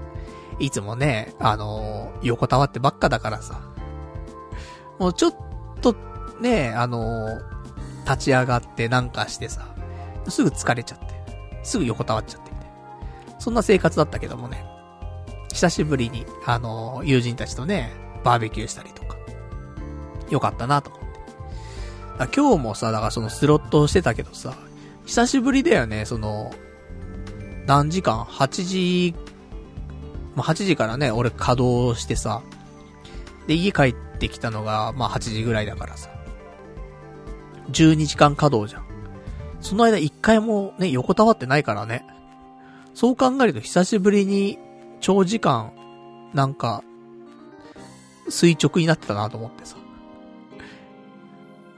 だね、ちょっと垂直になってる時間増やさないといけないなと思ってさ、最近。すぐ疲れちゃってさ、すぐ横になっちゃうからね。なんか、もうちょっとね、あの、だ、かといってスロットをね、行けっていうわけじゃないからさ。もうスロットはね、また当分、ちょっと控えないといけないなと思ってんだけどさ。まあ、そんな感じの、30代から40代になった、ね、えー、男のお話でございましたとさってね。ところで、で、ちょっとお便りをいただいてるから読んでいきましょうか。お便りが、ラジオネーム、うーラジオネームが書いてない。ね。ちょっと、今後、ね、えー、お便りいただく際には、ラジオネームもね、一緒に書いてくれるとね、あのー、本文の方にでもね、書いていただけるとありがたいです。じゃあ今回ちょっと匿名さんっていう、匿名希望で、えー、いただきました。えー、パルさん、誕生日の自分への40年生きたご褒美は決まりましたか？やはり iPhone 12 mini がベストだと思います。まだ誰も持ってるの見たことないので、今なら目立ちますよってね、いただきました。ありがとうございます。その誕生日っていうね、誕生日プレゼントって自分に買うっていうなんか習慣があんまないもんね。だから、そう、それもあってさ、その、誕生日の日、山田電機ってさ、迷ったんだよね。その、ブラックの在庫を待ってると、誕生日にはゲットできないと。でも、ブルーだったら誕生日にゲットできんだよね。って考えてさ、ブルーでもいいのかななんてちょっと思っちゃったんだよ。誕生日にゲットできるしと思って。でもここまで待ったからなーと思ってさ、せっかくだから、ね、長く使うもんじゃない。2年使うわけじゃない、最低でも。そしたら、うーん、このま、ね、ちょっと待って、ブラックかなっつって。ちょっと誕生日プレゼントちょっとずれちゃうけどもね、うん、iPhone 12 mini を誕生日プレゼントにしましょう。お金もね、そんななんか、じゃあ、ね、iPhone 12 mini 以外にも、何かプレゼントを考えようかなってしたら、ね、ちょっと予算オーバーしちゃいますからね。まあ一番 iPhone がいいでしょう。そんなわけで、ね、iPhone に切り替えます。ね、楽しみですね。何が変わるかっていうわけでもないんだけどね、画面ちっちゃくなっちゃうからさ。でパズドラとかだったら、特に問題なさそうかなって思うのと、一個懸念はあるのよ。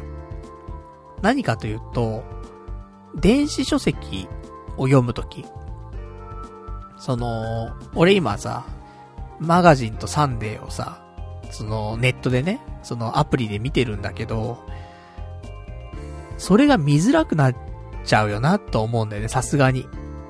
10S の画面サイズでもちょっとね、見づらいと思ってるからさ。それがよりちっちゃくなっちゃうじゃない。そう、さすがに漫画は読みづらくなっかなーってちょっと思ってはいるんだけど、どうなんだろうね。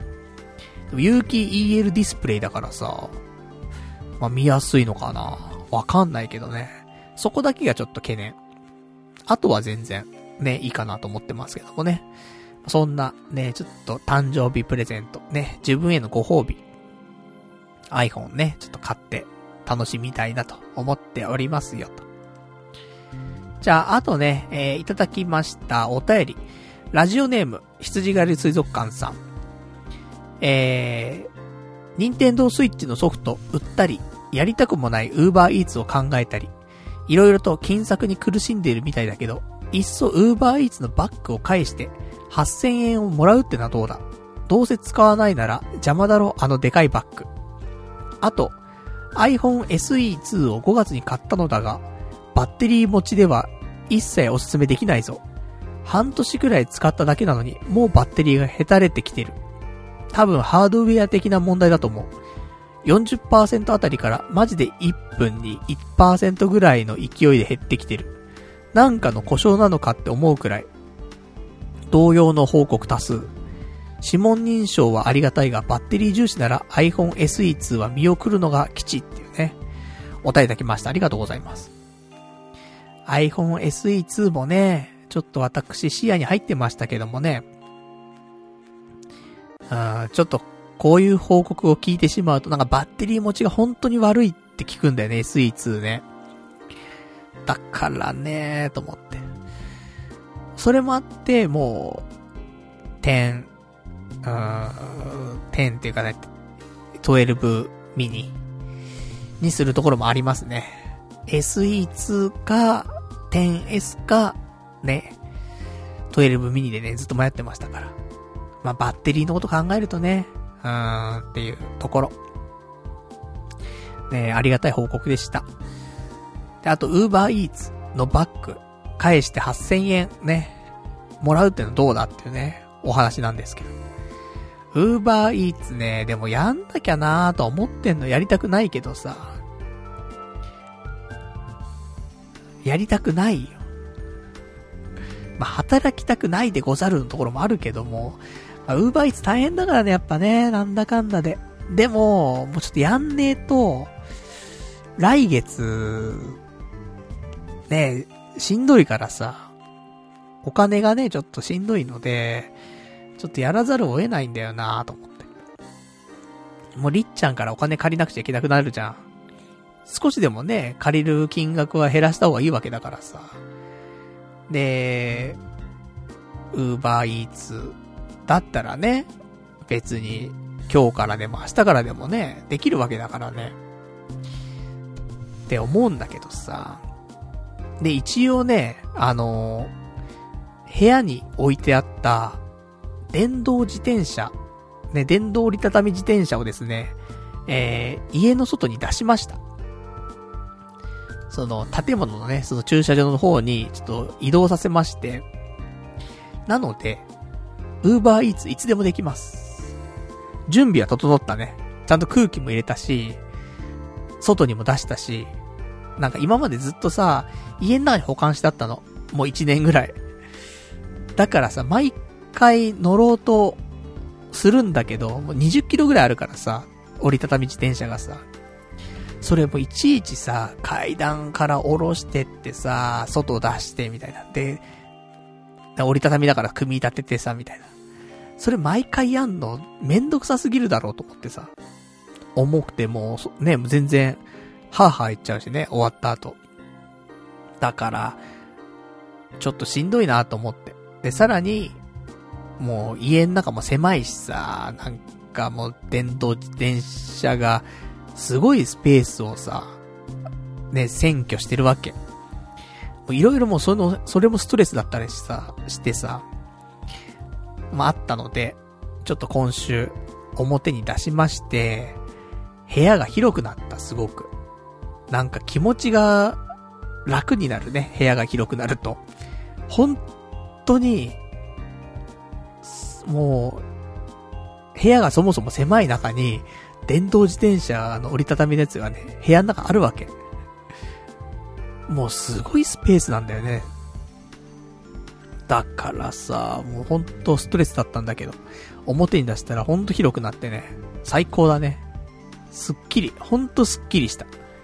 よかったと思って。で、そんなんで、ね、もう表に、だからもしか取られちゃう可能性がある。あの、盗まれちゃうとか。表に出しちゃったからね。駐車場にあるとはいえ。チェーンとかつけてますけど、がっちりね。だから、まあ、それもあるんだけどさ、もう家の中にあるストレスよりは全然もういいわと思ってさ。で、表出したんで、もうこれで、いつでもウーバーできますんで。明日。でも火曜日は休みにしたいんだよね。休みっていうか、その、なんていうの。もうラジオをこんな夜中にやってるからさ、その次の日ってさ、もうしんどいんだよね、体が。おじさんだから。ね、40歳だから。だからさ、次の日、何もしたくないんだよね、本当はね。なんで火曜日はね、ちょっとオフの日にしてます。あの、自分の気持ちでは。ね、働き始めたらもう関係ないんだけどね。働き始めるまでは、火曜日はオフ。と思ってるんで。まあ、ウーバーもしやるんだったら水曜日以降かな。やんのかな。まあ、1件でも2件でもね、だから、1日の食費ぐらい稼ぎたいよね。ね、1日いくら使うかわかんないけどさ、まあ、1000円ぐらい使うとすんじゃない？朝昼晩300円300円300円で900円じゃない？だから、まあ、ウーバー2回ぐらい配達したらそのぐらい稼げると思うんで、そしたらね、月、毎、毎日やるかわかんないけど、まあ、毎日やれば3万円稼げるから。それでもね、でかいよね。正直。でも、やるんだったらね、一回始めちゃったら、電動自転車のバッテリーがね、なくなるぐらいまでね、やった方がいいんだろうけどね。まあ、ちょっと最初は慣れるためにね、何件かやったらもう、やめちゃうとか。いつやめてもいいってのがね、またいいところなんで、ウーバーイーツのね、今日疲れちゃったな、つって。乗り気じゃないな、みたいな。じゃあ今日はちょっと、件数少なくてお金も少ないけどもう、この辺ですって、明日また頑張りましょう、みたいな。それできるからね。普通のバイトじゃできないもんね。いやいや、まだ、ねあの、定時まで時間ありますけど、何帰ろうとしてんの？ってなっちゃうから。ウーバーイーツは帰っていいんだよ。今日調子悪いんでやめますって言えるからね。それが素晴らしいんだけどね。まあ、どうなんでしょうか。またね、こっからね、冬になって寒くなってくっからね。ちょっとやりづらくなる、なるなとは思うんだけどさ。まだね、まあ、11月、12月。雪とか降るとね、もうちょっと危ないからさ。まあまあ、すげえ寒くなる前の今の時期にね、ちょっとやって、少しでもね、蓄えておかないといけないなと思って。まあ仕事すりゃいいんだけどね、その前にね。ちゃんと就職すりゃいいんだけどさ。あの、今週ですね、あの、応募したんですよ。3件。なんだかんだ毎週2、3件応募してんだよね。なんだけど、未だに、えー、書類選考が通過しません。落ちます。これから特にもっと落ちるよね。だってこの間まで30代だったわけじゃん。で、これから40歳のおじさんじゃん。やっぱ30代と40違うよね、少しはね。あー、だからちょっと、さらにお、ね、ちょっと、書類審査通らなくなるんじゃねえかなと思うんだけど、もう正直、これは面接まで行くっしょっていうぐらい自信があった求人が2つあったんだけど、2つとも落ちたからね。いや、マジかと思って。あんな、あんなって表現もあれだけど、あ、あのレベルの仕事で落ちるんだったら俺逆に何が受かるんだっていうぐらいの仕事だったんだよね。一個は。もう一個は、過去の経験とかを活かせる仕事だったから、うん、まあ面接ぐらいはありかなっていうぐらい、で、むしろやってたことだからね、ある程度ね。あるかなと思ったんだけど。なくて。で、それ落ちて、あともう一個、あのー、まあ、どっちでもよかったやつが、ね、結局落ちて。今週三つ落ちてますね。三つ応募して、ね、えー、古いのが三つ落ちて。だから今も、新しいのね、今3つぐらいか。3つね、待ってる状態。だからまた今週もね、あの、もう、毎週ね、応募してるわけだからさ、毎週見てるからね、その求人を。一週間に一回がっつり見てがっつり応募するみたいな風にし、しようかなと思ってんだけど。だから、多分今週も水曜日ぐらいかな。一回、ね、あの、すげえ件数見てさ、いいのが、ねえかな、つって。ねだからもうここであんま言えないからね、あの、また、なんかバレちゃうじゃん。見バレしちゃうからさ。だからどんな仕事を探してるんだとかさ、もう言えないんだけどさ。でも結構手広くやってるよ。手広く応募してる。全然ジャンル違うじゃんみたいなやつも、もう結構応募してるよ。でも、ね受からん。ね受からんね本当にね。どうすんでしょうか。だから、もうバイト？バイトするしかないのかなその、バイトしちゃったらやめらんないじゃん。半年ぐらいはさ、最低。そうするとやっぱりウーバーイーツってのが便利なんだよね。や、いつ辞めてもいいし。いや、ウーバーイーツで、ちょっと、食いつなぐしかねえんかな。ウーバーイーツ YouTuber になるしかねえんかな、やっぱな。今日もウーバーイーツ行ってきまーす。今日何件やって、いくら稼いできました？みたいな。明日も頑張りまーす？みたいな。そんなウーバーイーツ YouTuber。ねえ、YouTube でも稼げて、ウーバーイーツでも稼げて。で、就職したらすぐ辞められて。こんないいことないよね。しかも、あの、ダイエットにもなるっていうね。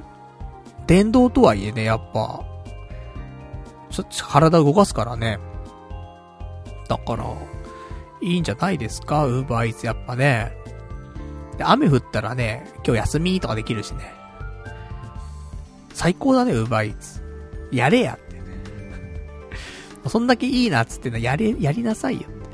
やらないんだけど、まあ、そんな感じでございました。じゃあね、あとは、えー、今週他のお話なんですけども、あの、今週俺ちょっと掃除したんだよ。え、威張ることって言うかもしんないけど、まあ、相変わらずね、あの、便器は汚いです。便器はうんこがついてます。あれ、もういい加減掃除しようか。何ヶ月うんこついてんだろ、本当に。汚いね。あ、もう、触りたくもないんだよね。ほんと、掃除したくないんだよね。とかそんなこと言ったらもう、全部汚いんで、まあ、一個ずつね、掃除することになるんだけど、あの、今週はですね、カビの生えた、シャワーカーテンを掃除しました。あ、シャワーカーテンってさ、めっちゃカビるじゃん。カビない？カビるよね。一人暮らしの人。カビないか。掃除してれば。わかんねえけどさ、やっぱさ、カビるんだよね。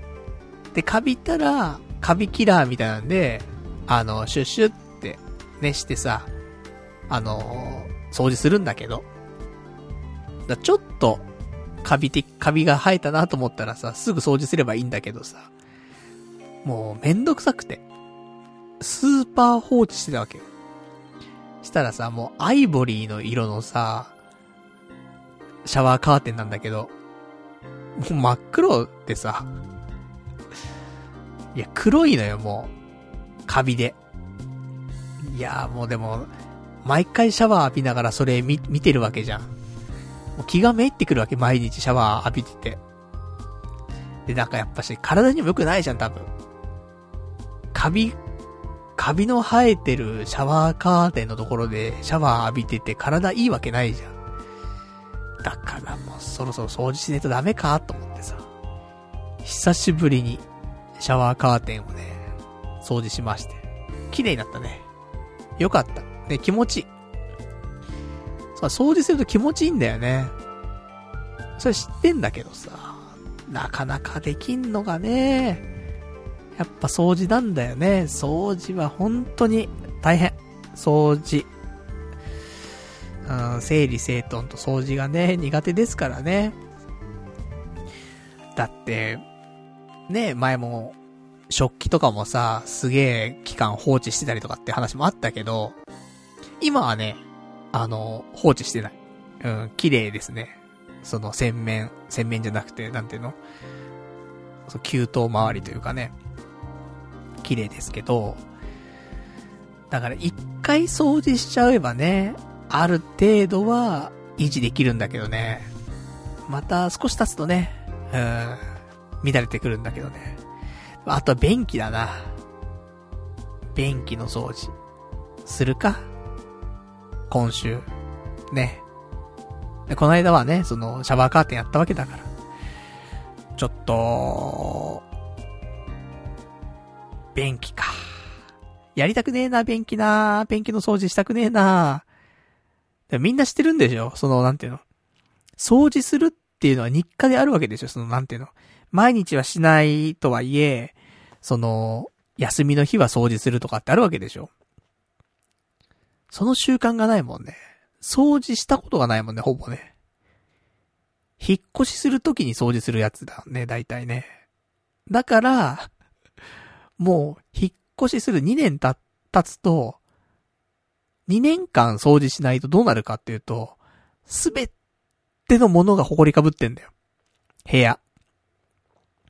だから、あの、掃除する、なん、そう、なんていうの、引っ越しするって言ってね、なんか前に生配信でね、引っ越しの模様をさ、動画にしたことありましたけど、パルナイトずっとなんか、物を吹き吹きしてるみたいなさ、あったけど、2年間掃除してないんだから、全部埃積もってるから、全部吹き吹きしないといけないんだって。そのぐらい掃除するっっていう習慣がないんだよね。人も呼ばないし。人呼ぶときにね、ちょっと掃除するんだよね。で、人来なくなるともう全く掃除しないから、そういう意味では、だ彼女とかがいると、遊び来るじゃん、家に。だから掃除すんのよ。そういうのはあると思う。だから、俺には彼女が必要かもしんないね。彼女がいないと掃除しないんだから。そういう意味でね、ちょっとね、40歳。ね。40歳になってまで何言ってんだって話かもしんないけど、彼女が欲しい。ね。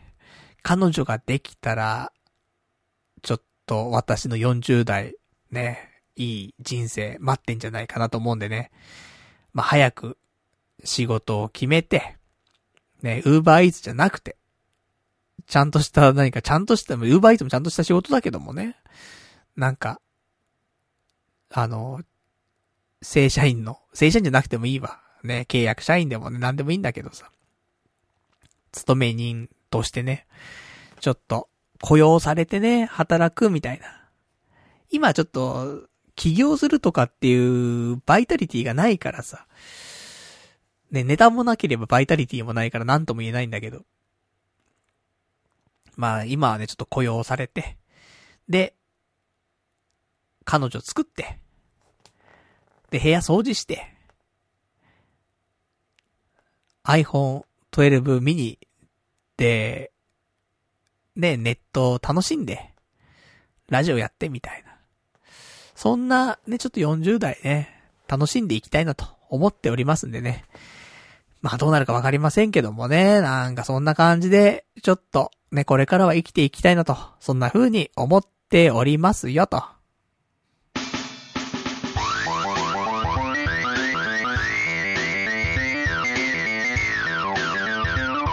童貞ネットアットネトラジ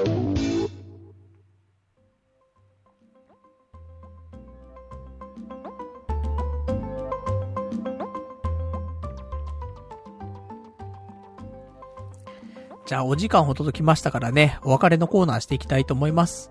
お別れのコーナーはね、えー、まだなんか今日喋れなかったこととかね、あといただいてるけど読めてないお便りなんかをつらつらとご紹介していきたいと思います。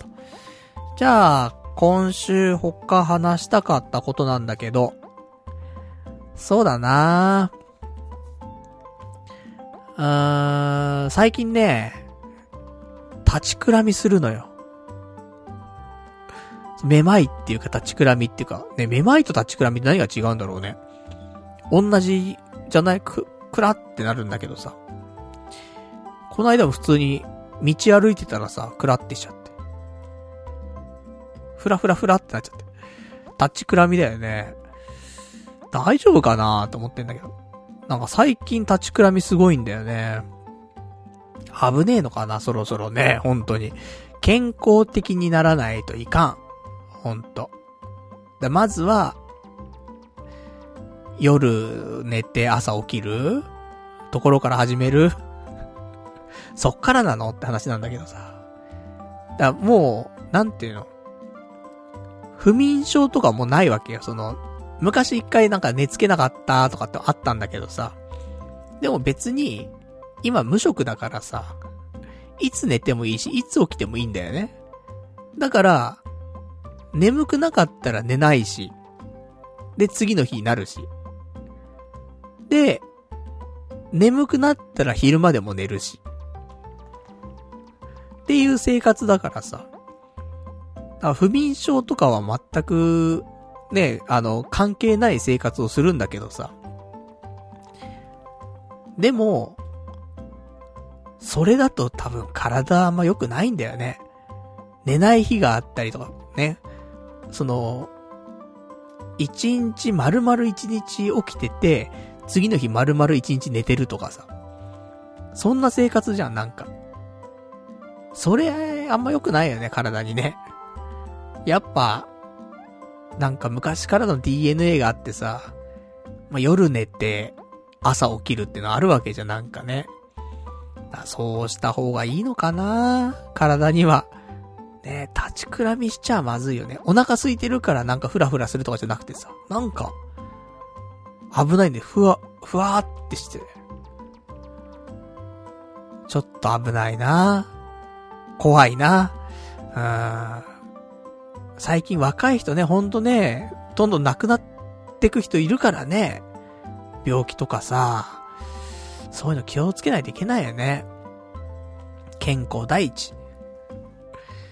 まあ別にね、その将来有望だとかそういうわけじゃないからさ、あれなんだけど、でもそれでもね、なんだかんだこうやってラジオ聞いてくれてる人はね、いてさ、ねえ、少しは楽しみにしてくれてる人いるわけじゃない。したらね、俺も長くやりたいからさ、ラジオさ、死ねないじゃん、まだ。だからね、うん、か、なんか、ね、ちょっと寂しいじゃん。毎週聞いてたね、ラジオがなくなっちゃうとかさ。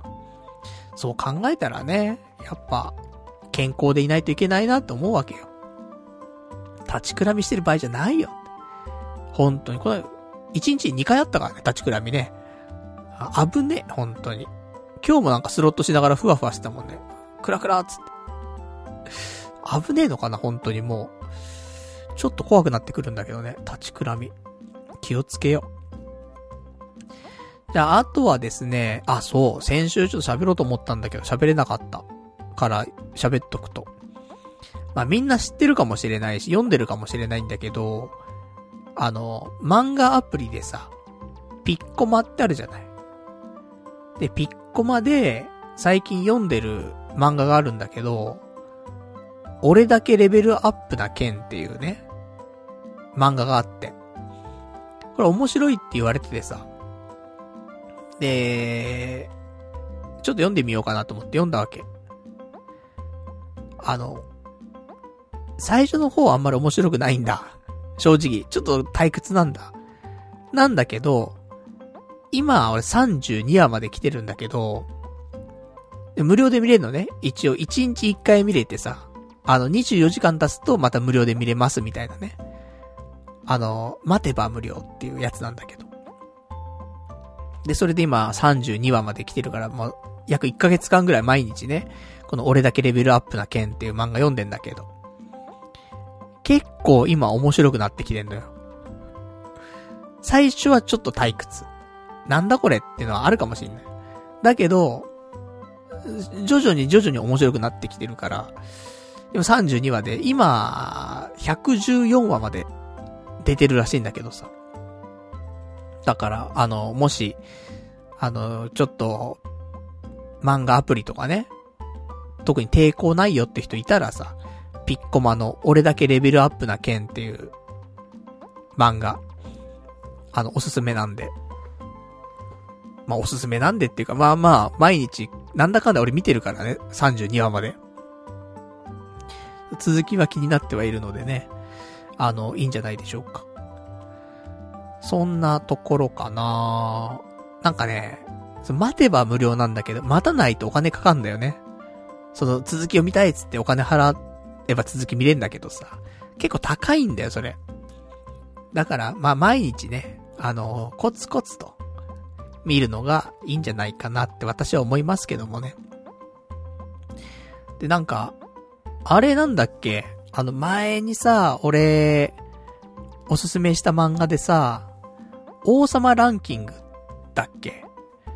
っていう漫画があったんだけど、覚えてますか？皆さん。まあ、ね、パルナイトに言われなくてもね、その前から知ってるよなんて人もいたかもしんないけども、あの、ね、王様ランキングっていう漫画があって、ちょっとおすすめしたんだけどさ。まあ今俺ちょっともう読んでないんだけどさ、あの、アニメ化らしいよね。すごいよね。なんか、そんなさ、なんか、なんていうのかな。人気がなかったというかね、ずっ、ずっとっていうかなんか、日の目を見ないね、その漫画家の人がさ、そうやってちょっとウェブでね、漫画を公開してったらさ、少しずつ人気出てきてさ、したらどんどんどんどん人気出てきちゃってさ、したら単行本にしませんか？みたいな話が出てきちゃってさ、そっからさらに人気出ちゃって、アニメ化されちゃってみたいなさ、すごいよね。なんか、そう、当初の、あのー、連載、最初の頃のね、連載してる頃のさ、ウェブ上でやってる頃のさ、やつでもさ、途中途中、作者のさ、その、ちょっとした、作者の日常的なね、気持ちとかね、そんなのがなんか漫画と一緒になんか書かれたりとかしたもあったと思うんだけど、なんか反響がすごくて、すごく嬉しいです、みたいな。なんか本当に、なんだろうね。そんな、マン、アニメ化するとか、そういうレベルを求めてた人でもないと思うんだよ、最初ね。それがアニメ化しちゃってさ、大人気だからね。だからちょっと楽しみなんだけどさ。ね、そう、王様ランキング。ね、ちょっとアニメ化始まったら、多分、いつかな次のクールとかでアニメ化なのかなね、そんなのもありますから。まあ、多分、あの俺だけレベルアップな件も多分アニメ化するんじゃないですか、そのうちね。あの、そんな感じで、ちょっと、ね、チェックしておくと。もしかしたら、ね、アニメ化、ね、の時とか、俺、先読んでたぜ、みたいなね、マウント取れるかもしれませんよっていうね。いらんわ、そんなマウントっていうね。そんな感じですけども。あとはね、今週のお話は、まあまあ、そんなものでしょうか？うん。そんなものでしょうかね？最後ちょっとお便り読んで終わりにしましょうか。えー、ラジオネーム、えー、羊ガエル水族館さん。えー、ブルースターバーガーの動画見たよ。美味しそうだな。美味しそうだな。えー、夜7時から8時間、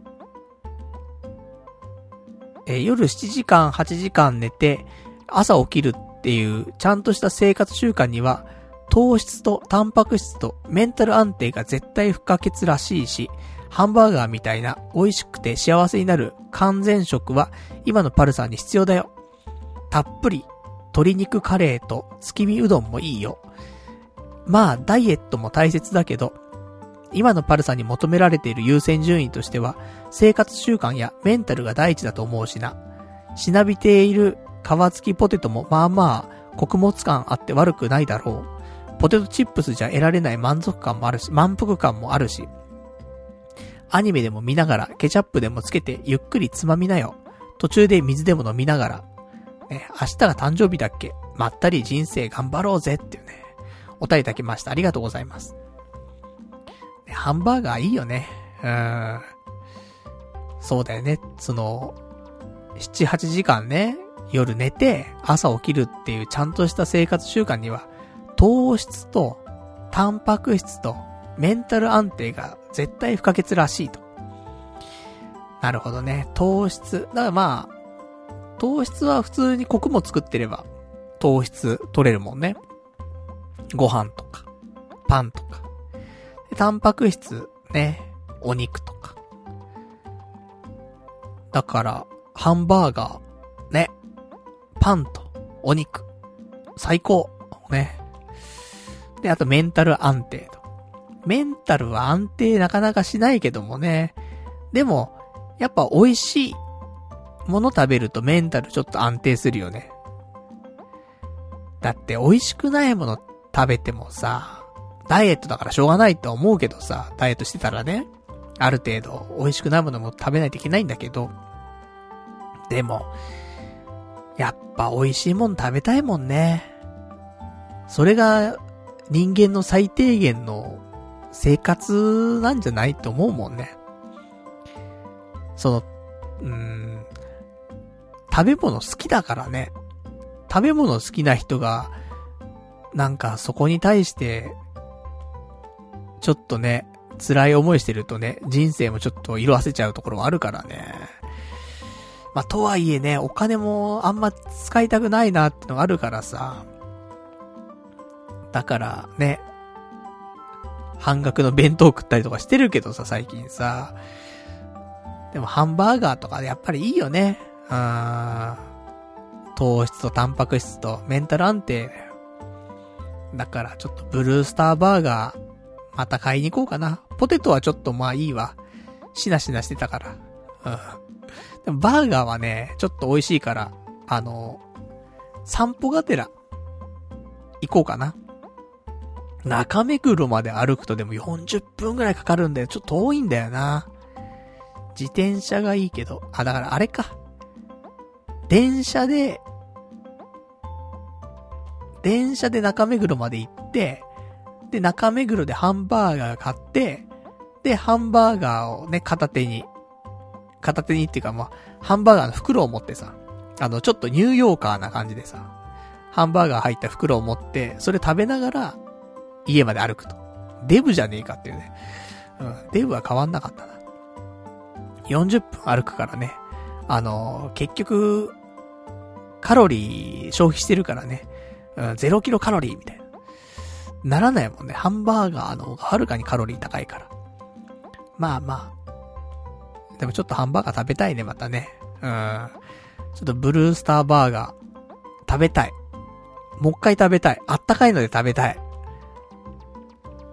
ちょっと、いいやつも食べたい。そダブルチーズブルースターバーガーみたいな食べたいな。グルメバーガーね。まあいいわ。ちょっと、自転車もね、あるから、ちょっと、レモネード諦めりゃいいのよ。レモネードを一緒に持って帰るから、レモネードで、ね、冷たいからさ。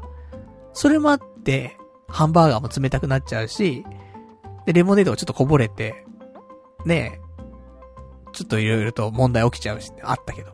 レモネード頼まなきゃいいんだから。ハンバーガーだけ頼めばいいんだからね。ちょっと、食べたいな今週また行っちゃおうかなでも安いもんね。ハンバーガーで170円だぜ。チーズバーガーで270円だよ。いいよね。そのグルメバーガーでその値段ってないからね。ありえないもんね。すごいもん、肉の匂いが、もう店内。マック行ったって別にさ、マックの匂いするけどさ、その牛肉を焼いてる匂いとかってそんなしないじゃん。すごいから。牛肉焼いてる匂いすると思う。そんな、ね、ところで。まあ、中目黒にしかないからね。まあ、そのうちちょっと店舗数増えるでしょ。増えたら、ね、ちょっと皆さん、試してみてください。感じだな。うん、腹減ってきたわ。こんな時間だけど。何、なんか食べ、食べちゃう？このままだと。夜。よくないな。でも、あのね、リスナーの方からもらった、あのー、あれ食べようかな、じゃあ。最近でもあのね、その、キーマカレー飯はね、ちょっと朝とか食べてるからね。あのー、もち麦ご飯、ね、もらったばかりでまだ食べてないから。それとちょっと、いただこうかな。もち麦ご飯をね、この後ね。うん。で、あの、ハインツのカレーとかはね、日常的にいただいてますからね。食ってばっかだなっていうね、感じなんだけど、ほんと助かってます。ね、美味しいね、食事、皆さんありがとうございます。これからもね、あの、ちょっと私、皆さんにね、支えられながら、ね、ちょっと頑張って、ラジオやっていきたいと思いますんでね。あとは、あれだな、あのー、コーナー、ちょっと前説の時、話出てたんですけど、やっぱコーナーをね、ちょっとやろうかなっっていう話があって。ね、ずっとこの、この何年か。結構な年数だと思うんだけど、もう、ずっとフリートークじゃない。だからさ、2時間フリートーク、いや、俺はいいんだけどね。俺は、そのスタイルが好きでやってるんだけど、まあ、とはいえ、1個ぐらい、コーナーがあってもいいんじゃないかなって思ったりは、するはするのよ。だから40っていう節目でね、もう一回ちょっとポッドキャスト向き合って、やっていくのもいいのかなってちょっと思ったりしてますんでね。ちょっと来週以降、コーナーとかもね、まあ、復活したりとか、新しいものをやったりとかね、ちょっと一回洗い出して、うん、やってみるのもありなんじゃないかななんてちょっと思っておりますよと。まあ、そんなんで、じゃあ今日終わりにしましょうということでね、来週は11月の23日の月曜日、また22時ぐらいからね、えー、やっていきたいと思いますんで、よかったらまた聞いてやっていただけると嬉しいです。もう、もう17日なんだね。早いね。誕生日になってからもう2日経っちゃう。早いなもう今日あたりね、もう iPhone 12 mini の在庫来てくんねえかな。早く機種変したいね。どんなもんかね。まあちょっと、YouTube で動画アップするかな？わかんないな。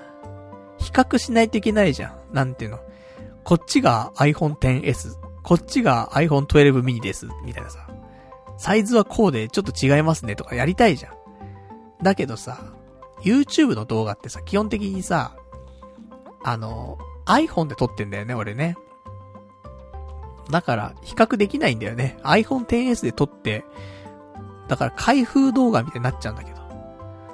開封もできないんだよね。だって、電気屋で多分開けちゃうから。開封でも何でもない。ただ、買ってきましたーつって。じゃあ、次の動画でお会いいたしましょう。バーイつって。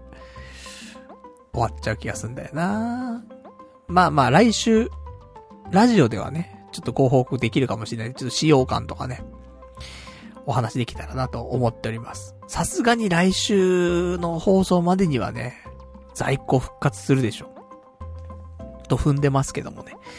まあ、ちょっとそれ次第っていう感じで、ね、やっていきたいと思います。そんな感じでしょうか。うーん、今日はまあ、そうだね。そんなところだね。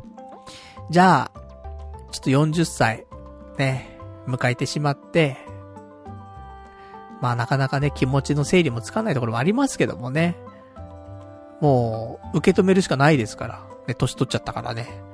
ちょっと頑張って、いい40代をね、うん、過ごしていきたいと思います。まあそんな感じで、ね、来週もね、やっていきますんで。ちょっと、まあ変わらずだよ。年は取っても、結局、何にも変わんないから10年経っても何も変わってないんでね。むしろ、ね。むしろどんどん用事帰りしてるからね、私ね。そういう意味ではね、いいんじゃないかなと思ってますんでね。まあ、あとこれからは、少しずつ、ちょっと、人生をね、考えていかないといけないかなと思いますんでね。ちょ人生考えつつラジオもね、頑張っていきたいと思います。ね、40歳のこれからもね、よろしくお願いしますって感じで、今日は終わりにしたいと思います。えー、ここまでね、長いお時間ご視聴いただきましてありがとうございました。